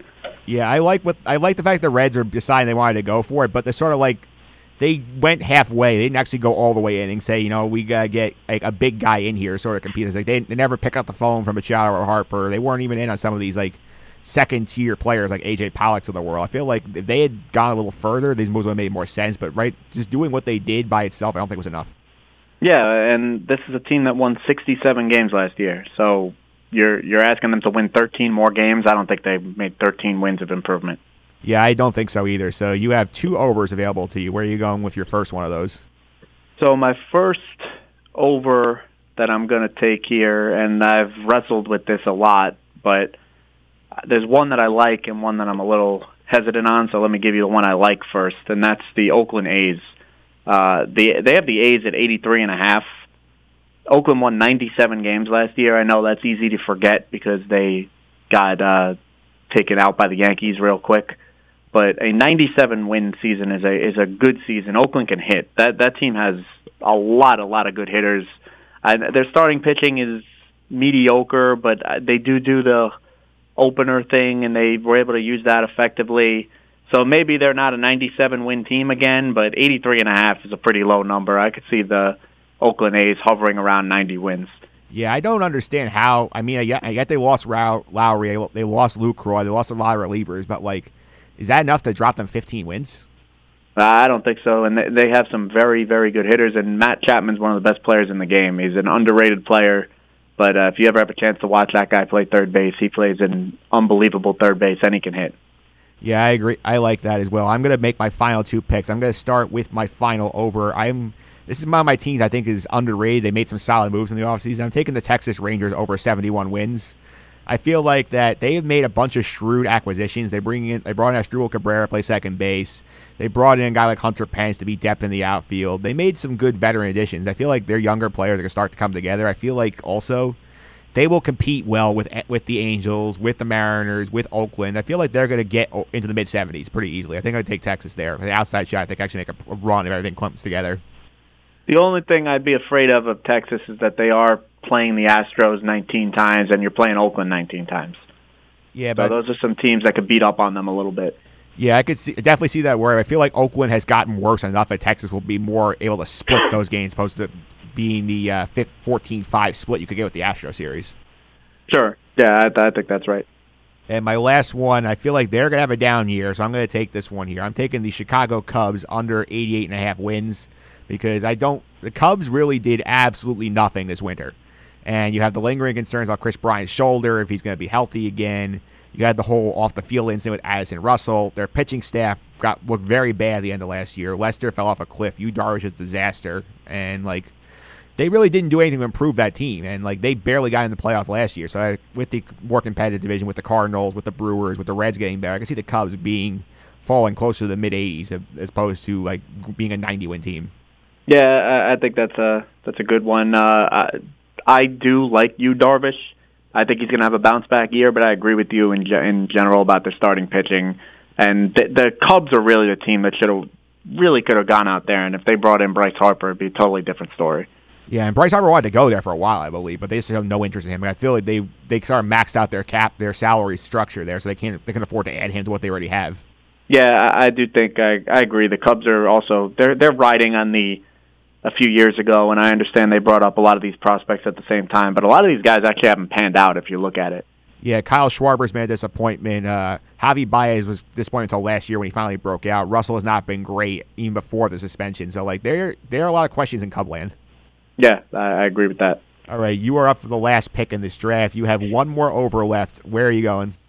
So I'm going to do over on the Pittsburgh Pirates at 77 and a half. Uh, the Pirates quietly won 82 games last year. They brought in Chris Archer. They have Tolleson, who's a, gr- a big, big talent, big arm. I think the Pirates could have a solid starting pitching staff. And because I th- agree with you that the Cubs are a, a bit down, and I think the Reds are a bad team, I could see the Pirates going out and winning that 80 game mark again. Yeah, the Pirates are always a sneaky team. It's like they're not a full rebuild, but they're sort of like doing a reload. And like I know Gregory Polanco is going to miss like a good portion of the year with the shoulder injury, but like they have some sleeper talent on that team. Like Josh Bell was a good player. They have a decent pitching staff as well. I could see the Pirates being a pesky team and getting doing better than people expect. Yeah, that that pitching staff when you when you take a look at it, it they they can surprise some people. They really have some good arms there. Yeah, one thing. Okay, to recap the draft here, I, my picks, I took the Colorado Rockies over 84 and a half, the Phillies under 89 and a half, Mariners under 71 and a half, Mets over 85 and a half, Texas over 71, Cubs under 88 and a half. Phil went with the Indians under 90 and a half, Brewers over 86 and a half, Orioles under 59 and a half, Reds under 79, A's over 83 and a half, Pirates over was 74 and a half, right? The last number? That's right. Pirates over 74 and a half. Those are your picks for the baseball over-unders on this edition, on this edition of Show Me the Money. One thing that was interesting, we did neither of us took the Yankee number, which I believe was 96 and a half. What are your thoughts on that number? So I think the Yankee number is a very is a good line from uh, from Vegas. I, I didn't take it for two reasons. One, I don't want to be a Yankee homer, but also uh, I'm a little concerned about this Severino thing because anytime I hear something about a shoulder with a starting pitcher, that concerns me. So, and when you're looking at a number like 96 and a half, too, you, you, it's hard, easy to forget. But if the Yankees win 95 games this year, I don't think anybody can say, "Oh, what a bad season." 95 win season is a very good season. Yeah, for me, I feel like that number was sort of right on the nose. Is why I didn't touch it either because I feel like that's sort of where they're going to be. Depending, like, it, obviously they, there's more potential for the under Severino out for longer than a month, but like I feel like they're going to end up right around 97, 96 wins. So that was too dicey a number to take taking this. Yeah, it, it's it's it's a lot. 96 and a half is a lot. Same with Houston. That's that's why I'm not touching those.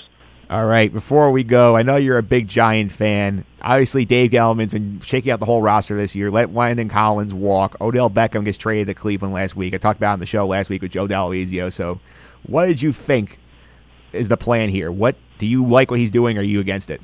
I'm firmly, firmly against it. I've been against Dave Gettleman ever since he passed on Sam Darnold, uh, and I was in the minority at that point. But I think now the tide is starting to shift. I have no idea what Dave Gettleman's doing because I don't think Dave Gettleman knows what Dave Gettleman's doing. He's telling us that trading Odell Beckham was a football decision. I, I cannot believe that the Giants think that trading Odell Beckham makes them into a better football team, but maybe Dave Gettleman does think that. And one thing that I've heard from a lot of people is that well the Giants are rebuilding. But if you're rebuilding, why do you have a 38-year-old quarterback and why are you trading one of the best wide receivers in the league who was in his mid 20s? Wouldn't you want to rebuild around that guy? It, it makes no sense to me. So what I think they're going to try and do is I think Dave Gettleman's going to try and put out a team out there that relies on a running game and some short passes. I think he's going to take a pass rusher at number six, and he's going to try and compete. And I'm afraid that that plan is going to be successful enough to get them to the six, seven win mark, and all of a sudden you're looking at the, you know, 11th pick, and you're not getting a guy like Tua at 11. Yeah, the only way I think it could work is like if you decide to trade back of 17 and somehow recoup an asset and get a one next year, way you have two to try and trade up. But like, I don't like what they're doing either. I have no idea what the logic is of letting some of this great young talent walk out the door for basically like nothing. That I don't think there is. Um, it, it seems like it's a culture rebuild, and I, I don't really understand it. And don't be surprised if you see the Giants trade back into the end of the first round. I could see them making a switch with New England to try and jump in and get Daniel Jones from Duke or something like that. A, and I think that would be a disaster. All right, there you have it, Phil. Thank you for all the time today. I appreciate it. Thank you, Mike. Uh, glad to be back and uh, looking forward to uh, the season. Yeah, it should be a great season. We waited way too long without baseball. Hopefully, won't get too many bad weather days in April and actually get to see a lot of these games play out. Yeah, and and uh, and just uh, real quick, I, I don't really count today as a game. I, I understand that they there was a regular season game today, but uh, I don't like this opening the season up in Japan. Nobody can watch the game. Yeah, nobody can watch it, and I feel bad for the uh, Seattle and Oakland fans who have to get up at two thirty in the morning watch their team's first game of the year. Yeah, that's that. Baseball should not have let this happen again. All right, so thanks, thanks again, Phil. We'll talk to you again soon. All right, thank you, Mike. Have a good one. All right, that was Phil Frietta with your baseball overrunners for showing the money. Up next, the first ever edition of the Fan Forum. We're going to talk New York Met baseball with a bunch of Met fans right after this. Swinging a high fly ball, well hit right center. Herrera on the run at the track in front of the fence. He jumps, gone, a home run! A three run homer for Michael Conforto. And the Mets have busted open to a 9 to 4 lead. Conforto with his third hit of the game. He's driven in six runs. It's his 26th home run of the year. Ladies and gentlemen, announcing the return of Michael Conforto. All right, we are back on the Just End the Suffering podcast. That fo- that call you just heard is courtesy of the great Howie Rose on WOR last year. Michael Conforto driving in six runs, helped the Mets beat the Phillies in September. I am gathered here today with a bunch of Met fans. We're going to break down the Mets on the podcast, go through some of the big issues, the big storylines going on with them right now. First up, back from the beginning of the show, Will Schneiderhan is back from the baseball beat, and he brought some friend with him. Will, how are you doing again? Good, good.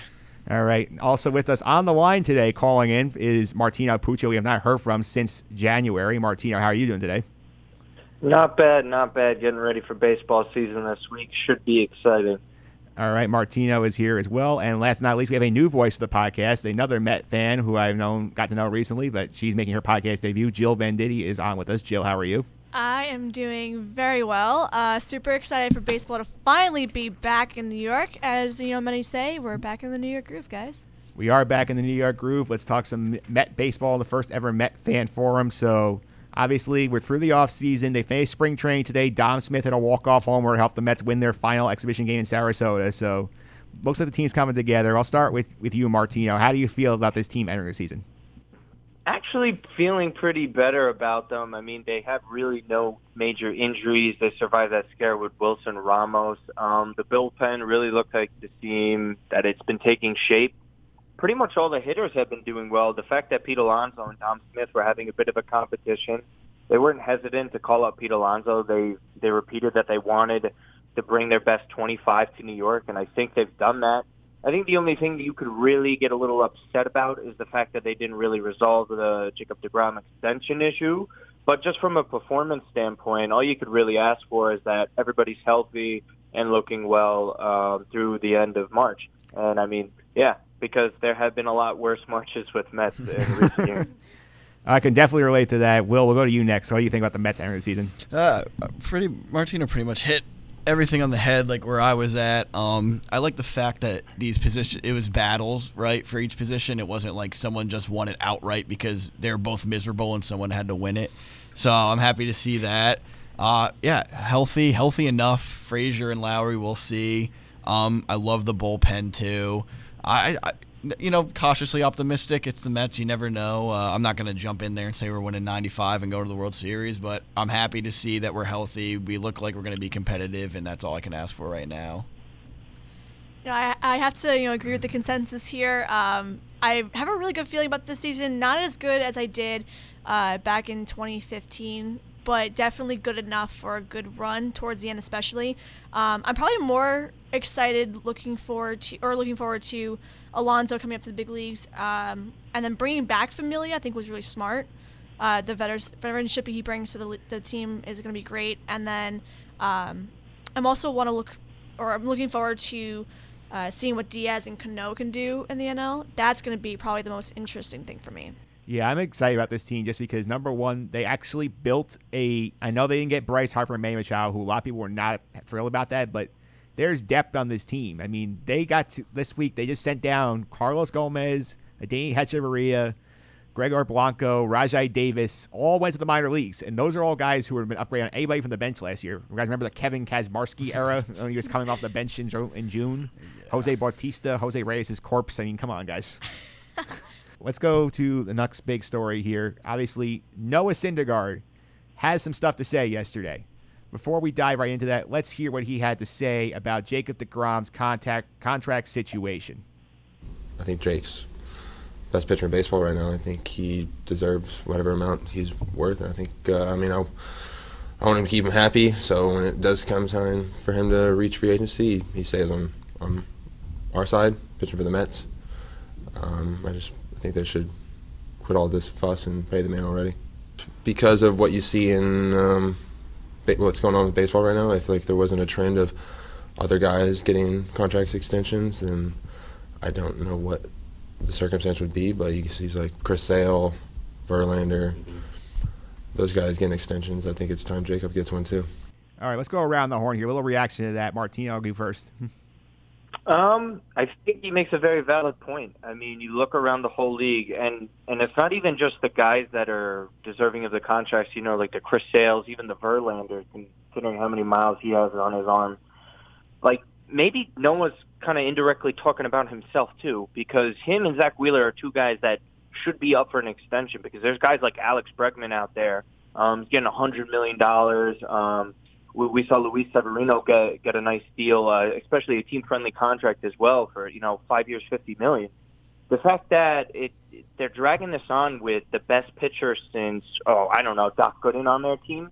The fact that they haven't done anything to take care of him. I mean, come on, like he's two years away from free agency. Just get the extension done now. If the Houston Astros have no problem with giving just Verlander thirty-three million dollars a year at their age, and especially with Chris Sale considering um, the kind of velocity scare that he had at the end of the season. Those are the two teams that won the two past World Series, and they had no problem committing to that. Okay, the Mets in 2015, they made it to the World Series. They didn't spend more to get better, to get over the hump.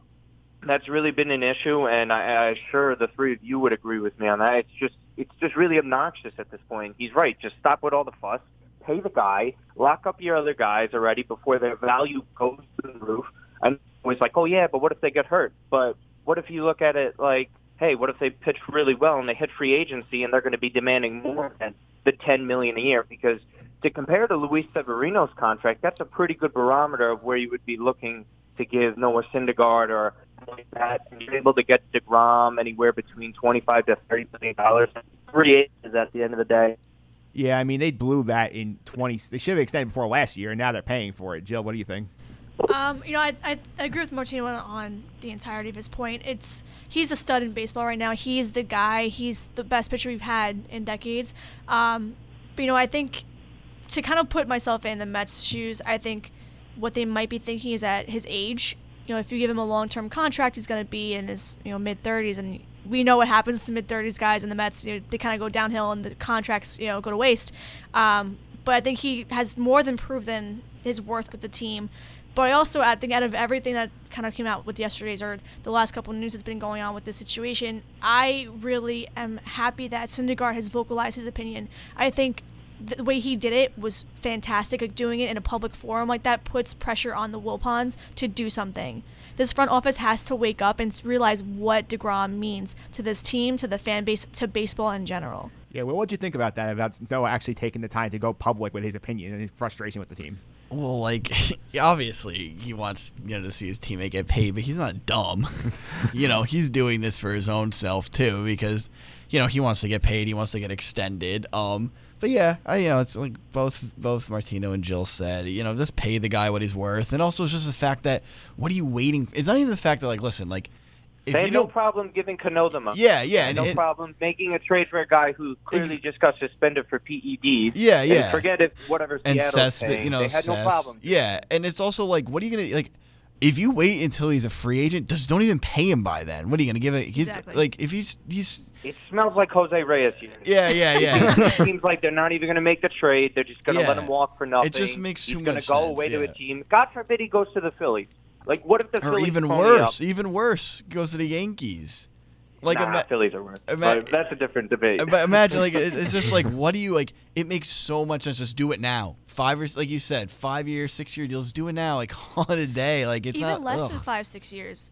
No, I'd I don't think he's he's, No, he's not going to sign. I think it's gonna take at least five. Yeah, it's going to be But five. if they, if they start off with like a three, four year, and then you know they they negotiate from there, I think that's even make the effort to make a contract. It depends. It well, depends they've definitely. I'm sure. year though. Yeah, I'm sure they've offered. There's definitely been a number on the table. There's definitely been a number. Five is what he's going to do. I mean, three doesn't isn't really beneficial. I mean, at that point, like just wait till he's you know walking. But I, I just do it, get it over with, and sign him because you got to do. You know, there's more things to do here.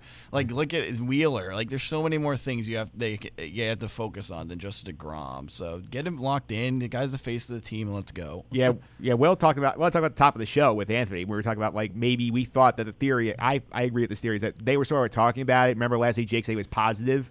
Then Chris Sale's contract just comes in off the top rope with the five one forty five, and then both sides kind of recoil a bit like whoa. And Jake's like I'm worth more than that, and the Mets are like we don't want to give you that much money. Well, I think like- that's the theory going on right now. It's like Martino said, like sales, you know, banged up. Like J- DeGrom is fresh, relatively fresh to, compared to all just of came these off guys. one of the yeah, best seasons yeah. in the past hundred years, Yeah. and they're still hesitant. I like know. I don't understand what their point. And he and he came up late too. He doesn't have the same sort of mileage Oh, that these other pitchers have. like not even you know? close. I think he's about like 600 innings less on his arm compared to Chris Sale, which is like ridiculous. Like, what do you wait? Or you know? even compared to yeah. Verlander. Oh, even more so. Yeah. 30s. He just thirty-three Yeah. million a year. I mean, like, come on, like it's just so ridiculous. And the fact that we could even go back to the Cespedes story too, where he talked about his heels was were a lingering issue that the Mets knew about prior to the contract that they gave him. so if they knew that Cespedes was a guy that had an injury like that, but they had no problem giving him the money, and they know they're getting that in money back from insurance from Wright and Yeah. him that the fact that they're still not willing to do this. Like this should be done already. If this was any other competent team, nobody has an issue with paying this guy. No, for like sure, come on, like what like what the hell are they doing here? This is it's the same crap all the time. And, and the fact that we've talked about this, I, I don't mean to cut anyone off, But this is the same thing where they mentioned they were hesitant. You guys discussed this on this podcast before that they're hesitant to get burned on contracts with guys in their 30s for millions of dollars before. But they're not the only team that has gotten burned on contracts like that. So I like I think they're just making up excuses at this point. Yeah, yeah. Just as the Yankee fans, Kobe Ellsbury hasn't played about three years. Right? I mean, how many times have the Yankees given out contracts, but they've been fine? And, and, and you know what? Uh, we talk about the small markets all the time. A team like Houston, how much money do they really have? They lock up all Altuve, they lock up Yeah. They give the money to Verlander. Like, come on, you really think they're going to be pulling in the sort of money where the MLB is making record revenues that they're not able to pony up this money? This is this is a massive fan base. We saw what happened when they went to the World Series a couple years ago. Like, they take the city by storm when they do this. Sometimes, you know, I understand it's the Yankees. Like, no one can rival them, but at the same time, there is money to be made if you have a good team out there. Like how many times, like in 2016, how many times did you see an empty Citi Field after a team that just won the pennant and pretty much kept the same core? People weren't going because they knew that this team wasn't invested in winning. And the fact that they keep showing this years later, what what is that going to do? The seats are going to remain empty, and they're not going to make any money. So you might as well pay up and try and fill up the seats. Like it's just ridiculous. Well, that's I'm why they're doing all these events now because they, Yeah. they want all this money. You know, the golf thing. You Yeah. know, all they announced it was it a couple of days ago. Yeah. Like Yeah, some I of that stuff mean, was first of all ridiculous, but it kind of it kind of reminds me of James Dolan in a way. They're more enwrapped lately with the. Uh, the extracurriculars, things. Yeah, the yeah. extracurriculars is right, as opposed to the actual diamond in the rough. I will say team. at least Dolan pays up. That's true. He gives If, if Kim Nola Dolan, money, no if problem. Dolan owned the Mets, I, and they've said on the fan WFAN four, we uh, Bryce Harper and Machado would even be Both would be of them here. in oh, I, that. I yeah. say it all the time with the Johnsons too. The Yeah, yeah. Christopher and Woody Johnson own the Mets. They have no problem dishing Yep, out yep. dishing out the money all the time. It's I mean, they're penny pinchers, and it's funny because I've seen Yankees fans get upset that they didn't get Harper or Machado, and they're calling their owners penny pinchers while you cross the freaking Oh, yeah, street. That's one of the and- biggest and, jokes like, in come my on. lifetime. Like it's ridiculous. It's ridiculous. I'm sorry, but go ahead. This is I'm gonna just drag on. Yeah, at this point. yeah, Jill. Let's let's talk about the fact. I mean, DeGrom's his own issue because he's in his 30s, and then the, he's not getting freeze up to 32. But like, why are they doing what the Rays and the Astros do with some of these other younger guys? Like, why are they going up to Michael Conforto or Syndergaard saying, "Hey, let's extend you long term keep you here because you're young and you're gonna be part of our, our core." Uh, you know, lately, the last couple of years, I've learned to really not think too much about what they do because nothing makes sense of what they do. Really, like, really, the only thing that I can think of is that they're afraid that with the right contract, which is the most recent one, where he got the, the whole stenosis thing happened and that contract came to nothing. That's I'm not sure that really fully answers the question, but that's the only thing I can think of because I'm it just stumps me. I can't. It's a brick wall that I can't get through sometimes, and I kind of resolve myself to not trying to come up with a reasonable excuse for why they're so reluctant to sign a stud like DeGrom. Yeah, or even Conforto, who I think is going to be a big time player on this team. Can I can I actually say something about Conforto, by the way? And I and I've read this um, a couple of months back with Jon Heyman mentioned this, and we know that Heyman has good connections with the Mets, and he usually gets that kind of information from them. But he was saying they were kind of reluctant to even extend Conforto beyond his rookie contract, that they weren't completely sold on the kid. And, and, and to me, that's hilarious because you know what? This is the same stupid team that's reluctant, reluctant to give a guy like that a contract, but they had no issue rushing him back from an injury a month and a half before that he was supposed to be back. And and Mike, you said this all the time before too, and this is an important stat. He had more RBIs than Christian Yelich in the month of September. It took him a while to come around, and they're trying to make it up as an excuse, like, "Oh, this guy got hurt in a freak." ac-" Like these are freak freak injuries that these guys get hurt by. Like David Wright getting spinal stenosis by going to tag out Carlos Lee at third base is a freak accident. Like that doesn't happen. If you're scared by something that could that could happen like that, then you shouldn't just walk outside of your house because a, a plane could fall out of the sky and crush you on your head if you're going to think like that. Like why even live at that point? Like I, I don't understand the line of thinking. There always seems to be some sort of excuse every single time we come around to the Mets paying somebody. Yeah, the Mets sort of have this mentality. I've talked about it with Will and Anthony a couple of times on the baseball beat too. where They sort of have this belief, like you know, like everybody's doing this, we're gonna do that, but they don't have the track record to say we can do that and win. They haven't shown that yet. It feels like they're uh, plugging up the holes in a burst pipe with scotch tape as Yeah. opposed to like actually fixing the hole, and it never works. And they think it's like literally the definition of insanity. They're doing the same thing but in different situations, and thinking that it's going to come up to a different solution and it's not working. Yeah, and as far as this controversy with the DeGrom goes, before we wrap we wrap this up, before we move on to Syndergaard's other complaints, he had a few more grievances he aired the other day. But like the thing I point out is just the fact that like they sort of like just view this whole thing. I feel like this is all comes back again, as Martinez said before, to the ownership because last year when Brodie Van Wagenen was the DeGrom's agent, he said pay him or trade him. Now you don't think he got the job, saying you know what, nah, I don't want to pay him anymore. That is definitely above his head. This is not to Fred. Brodie. It's not to- Brodie. It's Fred, hundred percent. But let's move on to Thor's other complaint of the day, which is this ridiculous trip that they're taking up to Syracuse for a workout after they play the Orioles today in Sarasota. Let's hear what Syndergaard had to say about that. Where are we going again? You're not going. We're going to Sarasota and then to Syracuse. And then, no, we're not going to New York. You'd think we would go to New York to get, like, as adults, our things, our, our affairs in order. But no, we got to go to Syracuse first. I don't, I don't know whose idea that was, but it's, it's not a smart one. In the words of the great Vince Lombardi, What the hell's going on out here? what is going on with this organization right now? What's usually going on, right? I mean, I mean, does this make any sense to anybody? No. Yeah, I don't blame him at all for what he said because obviously other people were. Say- I've heard that um, other players were approaching Mickey and saying like this was dumb too. It's like, what do you expect? They're gonna go down to DC now, lay an egg. Like, Yeah. going to Syracuse to just go hold a practice in the Carrier Dome is like this the dumb like.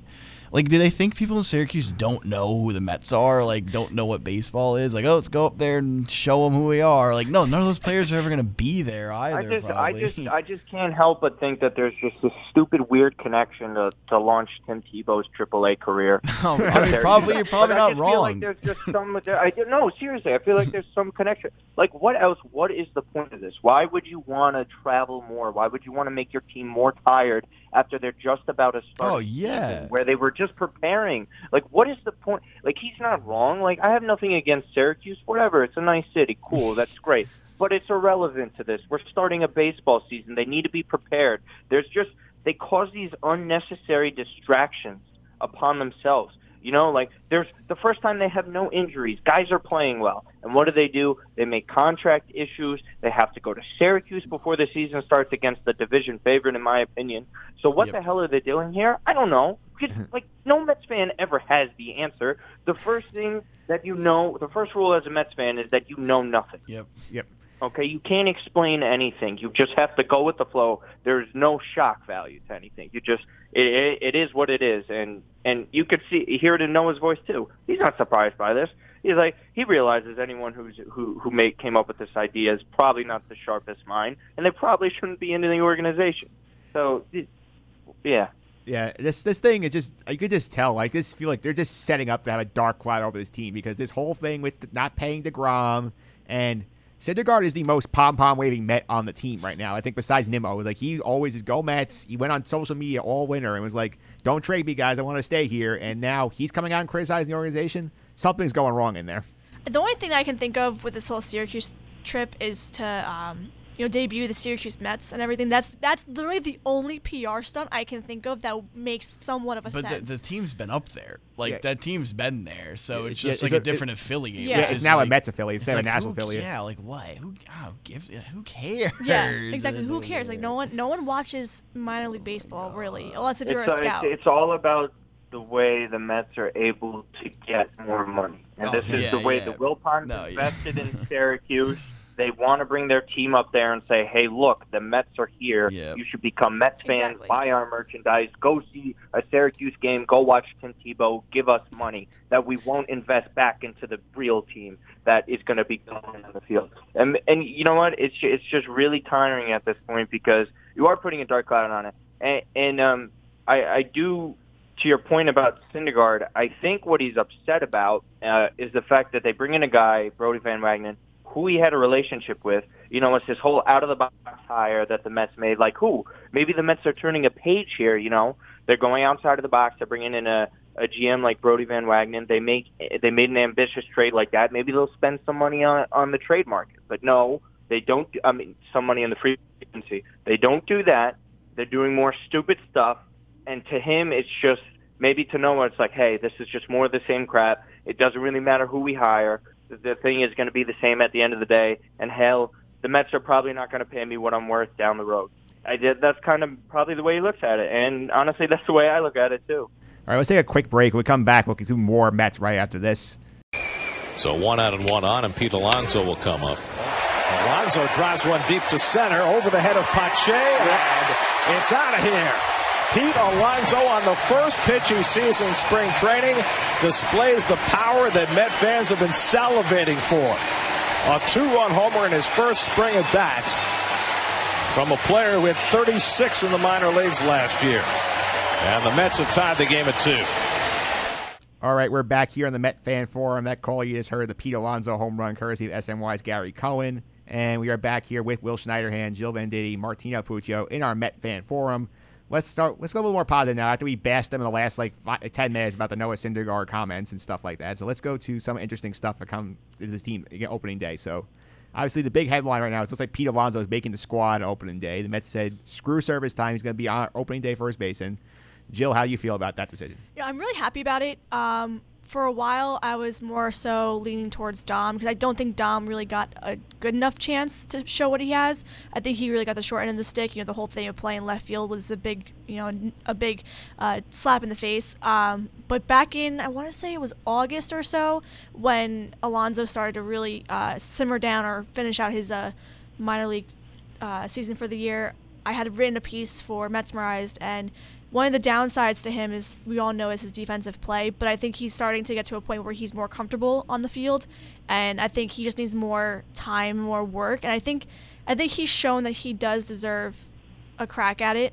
You know, no pun really Yeah. intended there, but uh, I think he deserves a start. Sad to say, 'cause I was really riding the, the Dom Dom Smith Express. Well, go ahead. Yeah, I mean, I just think it's burying the lead. I think it's Mets. I think it's Brodie being like, "Oh, we're doing this.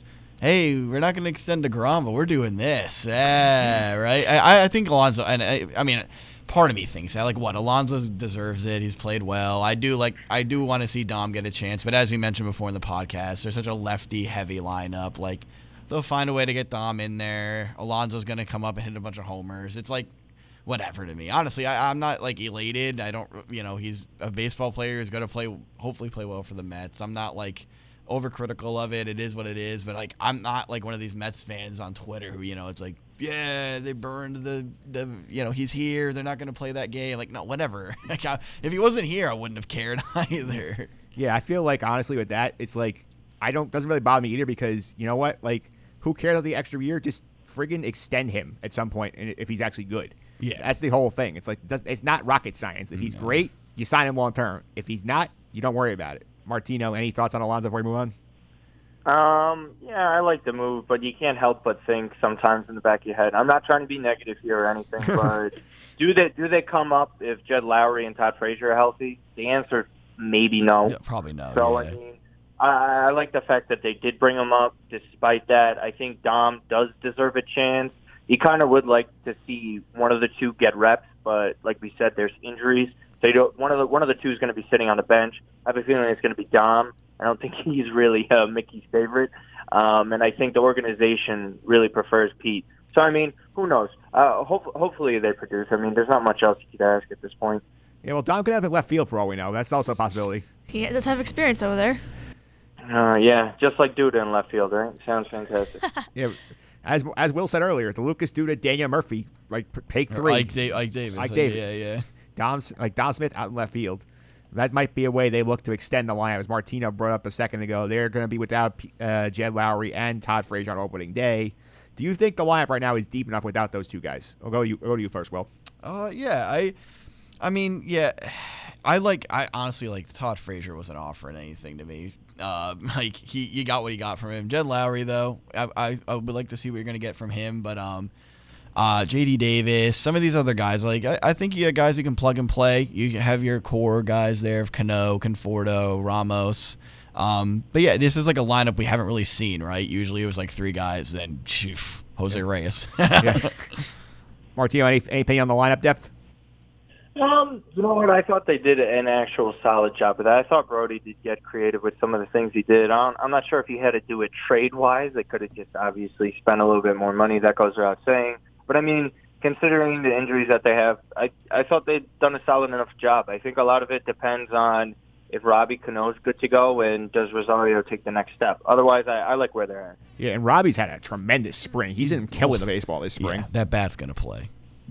You know, I think I have to agree with, with you guys on this one uh, in its entirety. I, you know, Frazier really wasn't much of a spark there, um, so you're really not missing much with him. Lowrie, I think I I would like to see more out of him, but naturally you can't see him for a while, um, so I don't really have an opinion on that per se. But um, yeah, I think Alonso will fill a hole when it comes to power because we don't we still don't have that power guy. And Yeah. Alonso can be him, but I think he needs more uh, maturation before he can fully be that guy. Yeah, apparently they think thinking about hitting him two, which I'm going to be very fascinated to see how that plays out. That's It'll like be the new interesting. three, you know, like the Yeah. new the two's the new four. Yeah, it's all Cespedes that was stuff, yeah. yeah. they put Cespedes there a lot last year. He was hel- Yeah. when he in the two, in the month and a half he was healthy, so that's worth keeping in mind. Let's go to the pitching for a minute. Obviously, we know what Jake is. Noah, we got a pretty good idea of what he'll be if he's healthy. But the question to me is, are we getting the same Zach Wheel in the second half that we got? Are we getting that guy again in 2019?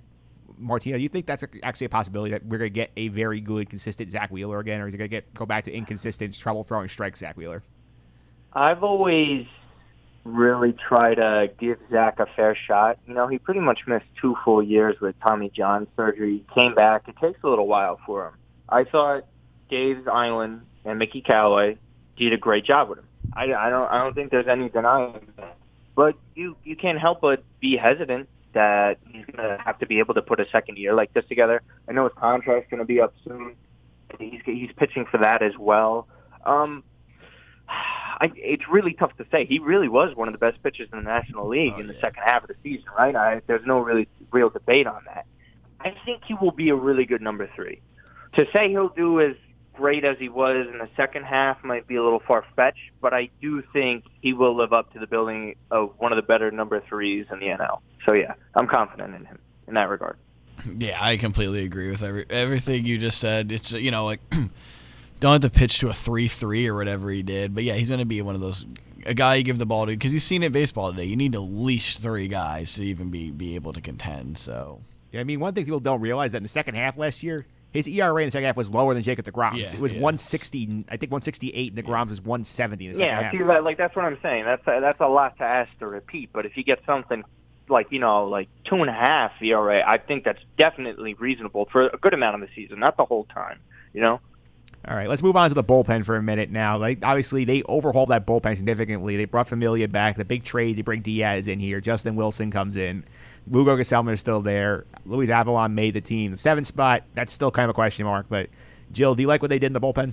I do. I mean, from before they made all these moves, I was looking forward to seeing Gesellman again in the closing spot.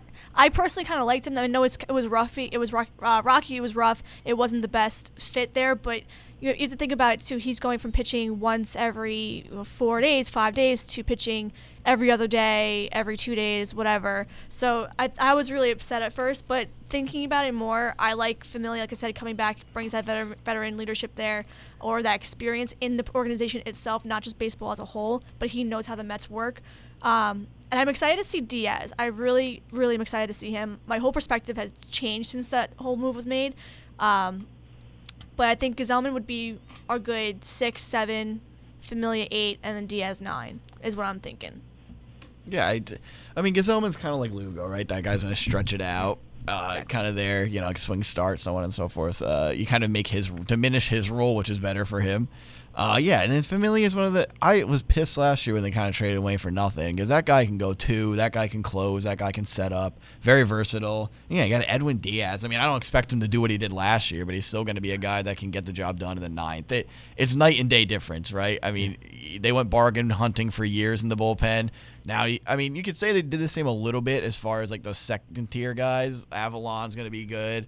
Um, I, I, I'm really the least. That's the least I'm concerned is is the bullpen. Yeah, my one concern here with the bullpen is I like the group they have, but I feel like they missed an opportunity to go get one more big, like eighth inning setup kind of reliever because right now I think your third best reliever out there is Seth Lugo. And if somebody goes down that rotation, Seth Lugo might have to come out and go into the rotation to fill that hole, which means then your bullpen is short again, and then you're relying on your Tyler Bashlors of the world to come up and with be. Drew Smith getting hurt, that kind of sucked. Because I feel like that was a mistake. I feel like they could have, if they could have gotten somebody like an Ottavino or like, even doubled doubled down and got Andrew Miller right after Hey, Familia. there's still a guy out there that they could get. if they really wanted to spend money. But Yeah. will they do it? That guy's not. That guy wants to close though. He's not going to close here. I know, I know. I'm just busting balls. Okay, let's go. Let's go to our let's go to our manager for a second here, Mickey Callaway, in his second year on the job. Now, being being overseen by a guy who did not hire him in Brodie Van Wagen, he brings in Jim Riggleman to be the new bench coach. He brings in a bunch of changes to the coaching staff. And my question to everybody is here: gut feeling. If, if we get to late, we get to Memorial Day, and they're like five games under 500, is he out the door? Yeah. Jim, Rig- Jim Riggleman, sorry, Jim Riggleman is not the bench coach. He is Mickey Callaway's replacement. That's why he was brought in. There is unda- I mean, undoubtedly, right? Like, why else? Yeah. Oh, he knows the National League. Blah blah blah. No, it's if Mickey does it again. Goodbye. He's done. I think just to kind of like be the optimistic person I am in the room over here, um, I think what it comes down to too is he's always going to be in the hot seat no matter how good of a season he has because it's New York.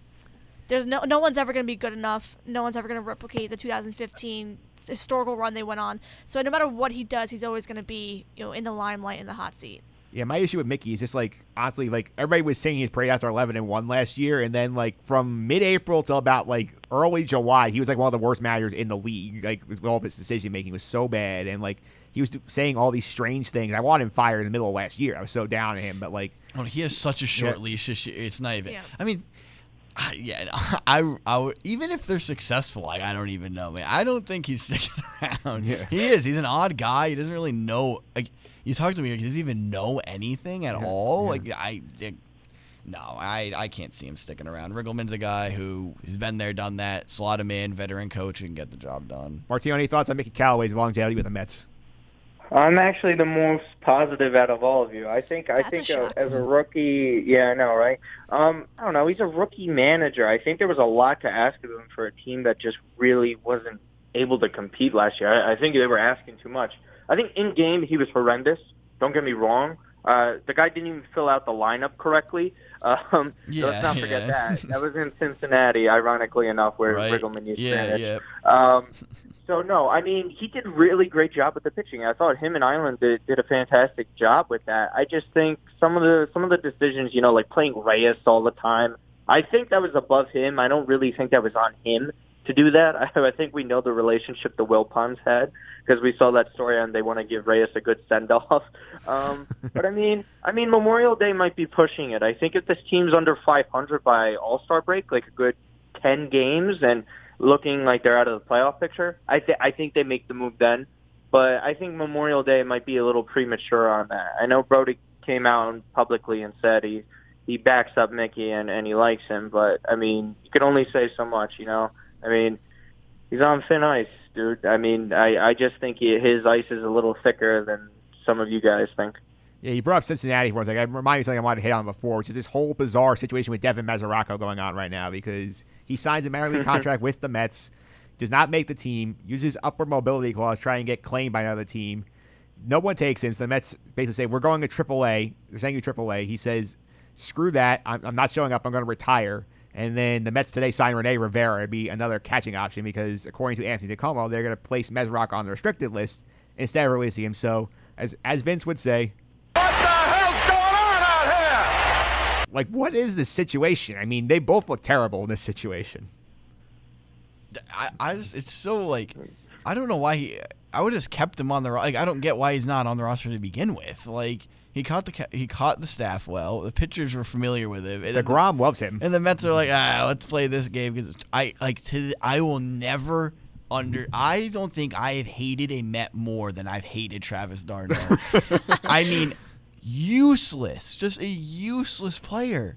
Like, I'm sorry, I'm not trying to be, but he is useless. I don't know how this guy has gotten so many like chances on this team. And oh yeah, the Mesoraco thing. The, look, as far as that, yeah, that is odd. But oh my god, just God, Travis d'Arnaud. Ugh. It's a backup catcher. Like enough with it. Just figure it out. If you don't want to play, fine. Get out of here. Get someone who wants to be a Met. Rene Rivera is a familiar name. He's probably the best backup catcher they Yeah, have. no, I like I like Rivera Just coming back. him. Yeah.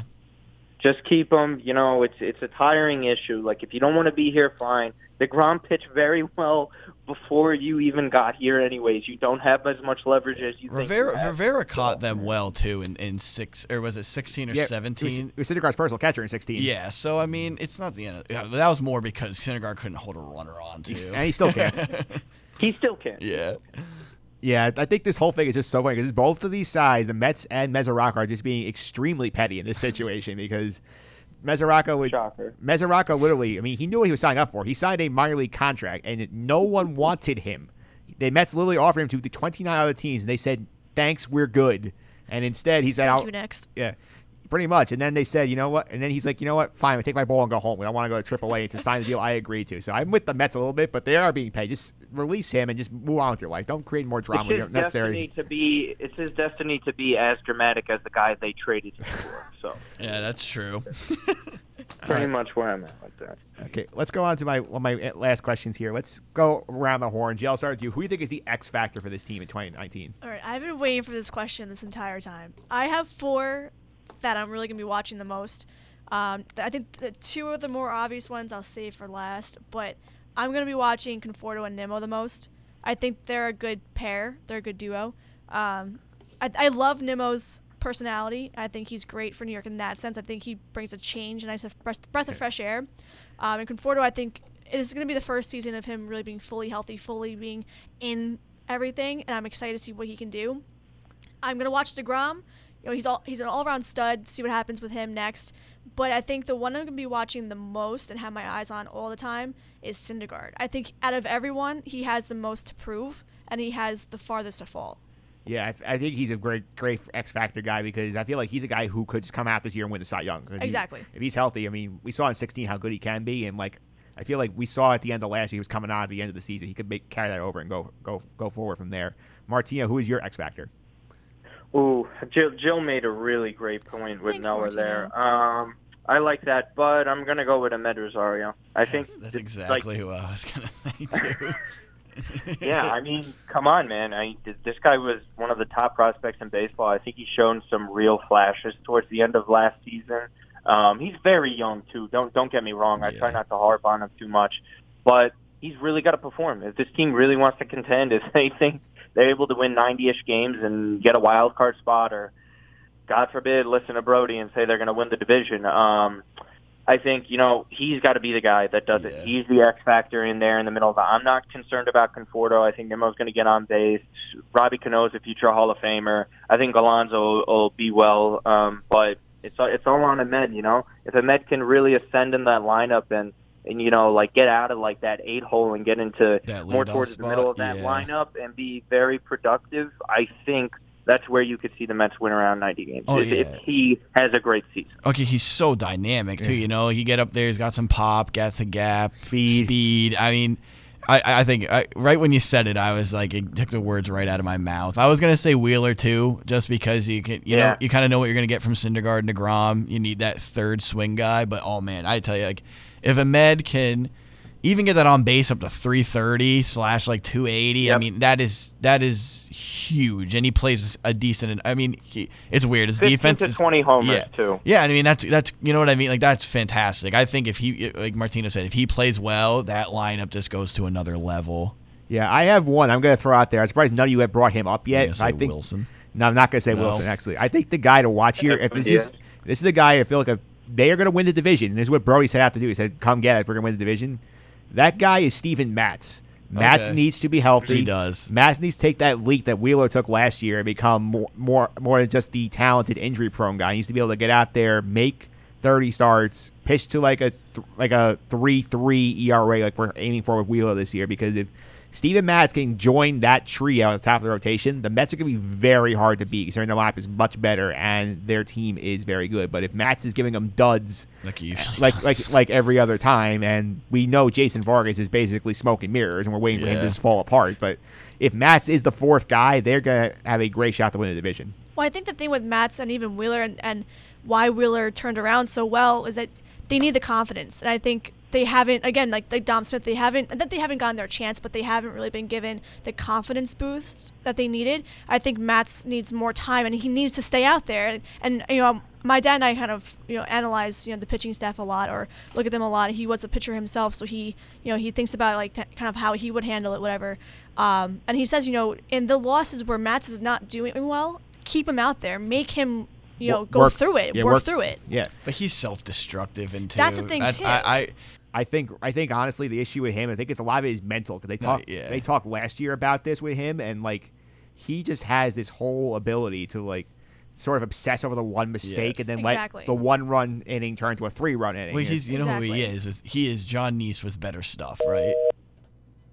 I always forgot Jon Niese happened. That's Okay. who Steven Matz is, 100%. He's so self-destructive. Ugh. Okay, just to clarify, Martino is Martino had to run, for, so he had some technical issues on his end. So I also want to give him a shout out on Twitter. Follow him on Twitter at Martino Puccio on Twitter. Keep an eye out for his Mariano Rivera documentaries. He has kept an eye on throughout this, been working on throughout the semester. So that should be coming out later this year. Last but not least, I still have Will and Jill here with us. We are going to make some predictions here. Do you think they make the playoffs? Will you go first? Uh, well, yeah, I mean, uh, earlier in the podcast, I said I think they sneak in there in that wild card.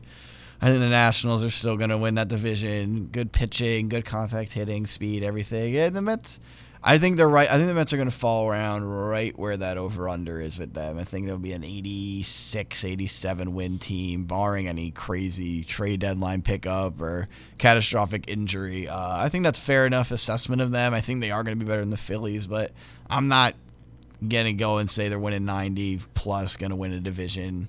Uh, I think they are still like second tier behind um, the Nationals. I think you know, uh, in thinking about how 2015 went, the Nationals were supposed to be better than the Mets, and they were better than the Mets for the better half of the season. But they made that run in August, so that's what I'm keeping in mind too. This this team feels a lot like that team to me in a way. Like they're missing that one piece. Yeah, but they're not gonna. I don't think. Do you think they're? Gonna, you know what I mean? Like they're not gonna go out and do that though. yeah, you like, I don't know? know if they can really I think do it. They don't have the prospects, They- and they're not they're- gonna add the payroll. I, don't think. I think they're hoping Yoenis Cespedes is that piece again. Yeah. Yeah, but I don't be think he can yeah. though. That's the thing. I, well, honestly, if he once he back has that heel thing, I- I don't think he's gonna come back the same. No. But um, I think like Will said, second place team. That's what I'm thinking so far right now. Uh, wild card push. I, my bold prediction was. I'm not sure if you guys saw on Twitter the other day. My bold prediction was wild card win, and then make it to the championship series. Uh, and win that. I think I said. But either way, they're Yeah. gonna win the wild card. I think they can, or they can at least win that far. Yeah. But I don't think it's gonna be a World Series year, unfortunately. Yeah, I I I check I texted Martino as now just to check on him. He says they're going to make the wild card, so he's actually being optimistic there. I also think they are going to make the second wild card. I think they'll do just enough to get by the Phillies and Braves. I think they're going to have to go to Coors Field and play the Rockies in Colorado for that wild card game. So, Yeah. And again, we can end up with Jacob Degrom pitching in a one game playoff against Colorado at Coors. That'd be that'd be a lot of fun. Yeah, like we said before, it'd be wild, but I think this year, just another prediction or uh, assumption on how the season's going to go. Um, I think it's going to be a tight race this year for the first time, like a really, really tight race for the first time in a while. Because it feels like the last couple years it's been tight, but not, you know, all that tight. because it's been bad. Yeah, like there, Yeah. there- there's really been no competition after the three. But I think this is the first year in a while where we have four good teams that can all be within a couple wins of each other. Yeah, and then we have the Marlins They're going to lose 105. They're going to do nothing. Yeah. Um, so I'll be surprised if they even win, you know, a fraction of a good season. Yeah, I'm excited to see how this all plays out because the Mets, one thing we've noticed over the last decade or so, they're either really good or really bad. There's no 82 win season in here. It means either they're going to be, make us very happy and going to the playoffs or they're going to win another 73 games again. Mickey's going to be gone, looking for a new manager in about six months.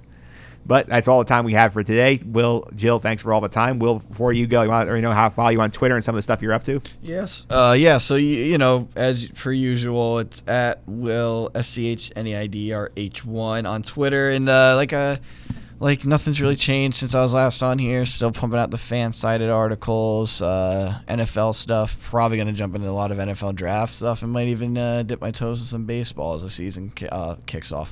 Starts, not Yeah. kicks off. Yeah, you're you're thinking you got that football on the brain. It right is. now. I know. I'm. Yeah. Jill, how about you? How people follow you on Twitter if they want to keep up with you? Don't judge, guys. Made my Twitter handle when I was like 14, but it's uh, at D W R I G H T I S L O V E uh, five. Yeah, um, yeah. I don't really haven't really been tweeting too much lately. Um, like I've, I've said a couple times on Twitter, I am working on my uh, retwittering, as I like to call it. My- Rebranding. yeah, my rebranding of my Twitter account. So, um, also my my blog is the Sports Bra, and that's bra with an H. Uh, Yeah. So find me there. I'm working on rebranding that in a way too, and coming back. I haven't really been posting too much. I've been kind of absorbed in basketball, so I'm trying to get back into baseball the way I have been the, my entire life so far. So yeah, catch me there. I'll be back fairly shortly, and just keep tuned. And with that handle, we understand why you made the Met fan forum. I mean, come on, are you really surprised? Yeah. All right. Thanks for all the time, guys. I really appreciate it. Anytime. And that's going to do it for today's show. I want to thank my guests, and there's a lot of them, so I have to go through everybody. I want to thank Dom Amore from the Hartford Courant for coming by to talk March Madness. Anthony Sorbellini, Will Schneiderhan from the Baseball Beat talked about that. Will also was here for the end of the show with Jill Venditti and Martino Puccio breaking down the Mets in the first ever fan forum. And Phil Frietta stopping by making over under bets for Show Me the Money's Baseball Edition. If you want more good stuff like this podcast, including my five big takeaways in the first round of March Madness, be sure to check out the blog over at justendthesuffering.wordpress.com. You can also you can also subscribe to this podcast on iTunes and Google Play. Simply searching for Just End the Suffering in the podcast store. And the podcast is also now available on TuneIn and Stitcher, so you can find Just End the Suffering on both of those platforms as well. Feel free to leave your feedback and star ratings or to make the show even better going forward. You can also follow me on Twitter at mphillips331. That's M P H I L I P S 331. And tweet me with the hashtag FanForum if you made it through this week's show. Next week, do more baseball, more college hoops, work on some other good stuff. Hoping to get all that out to you next week. Until then, I'll be a better week than UCF Knight fans. Yeah!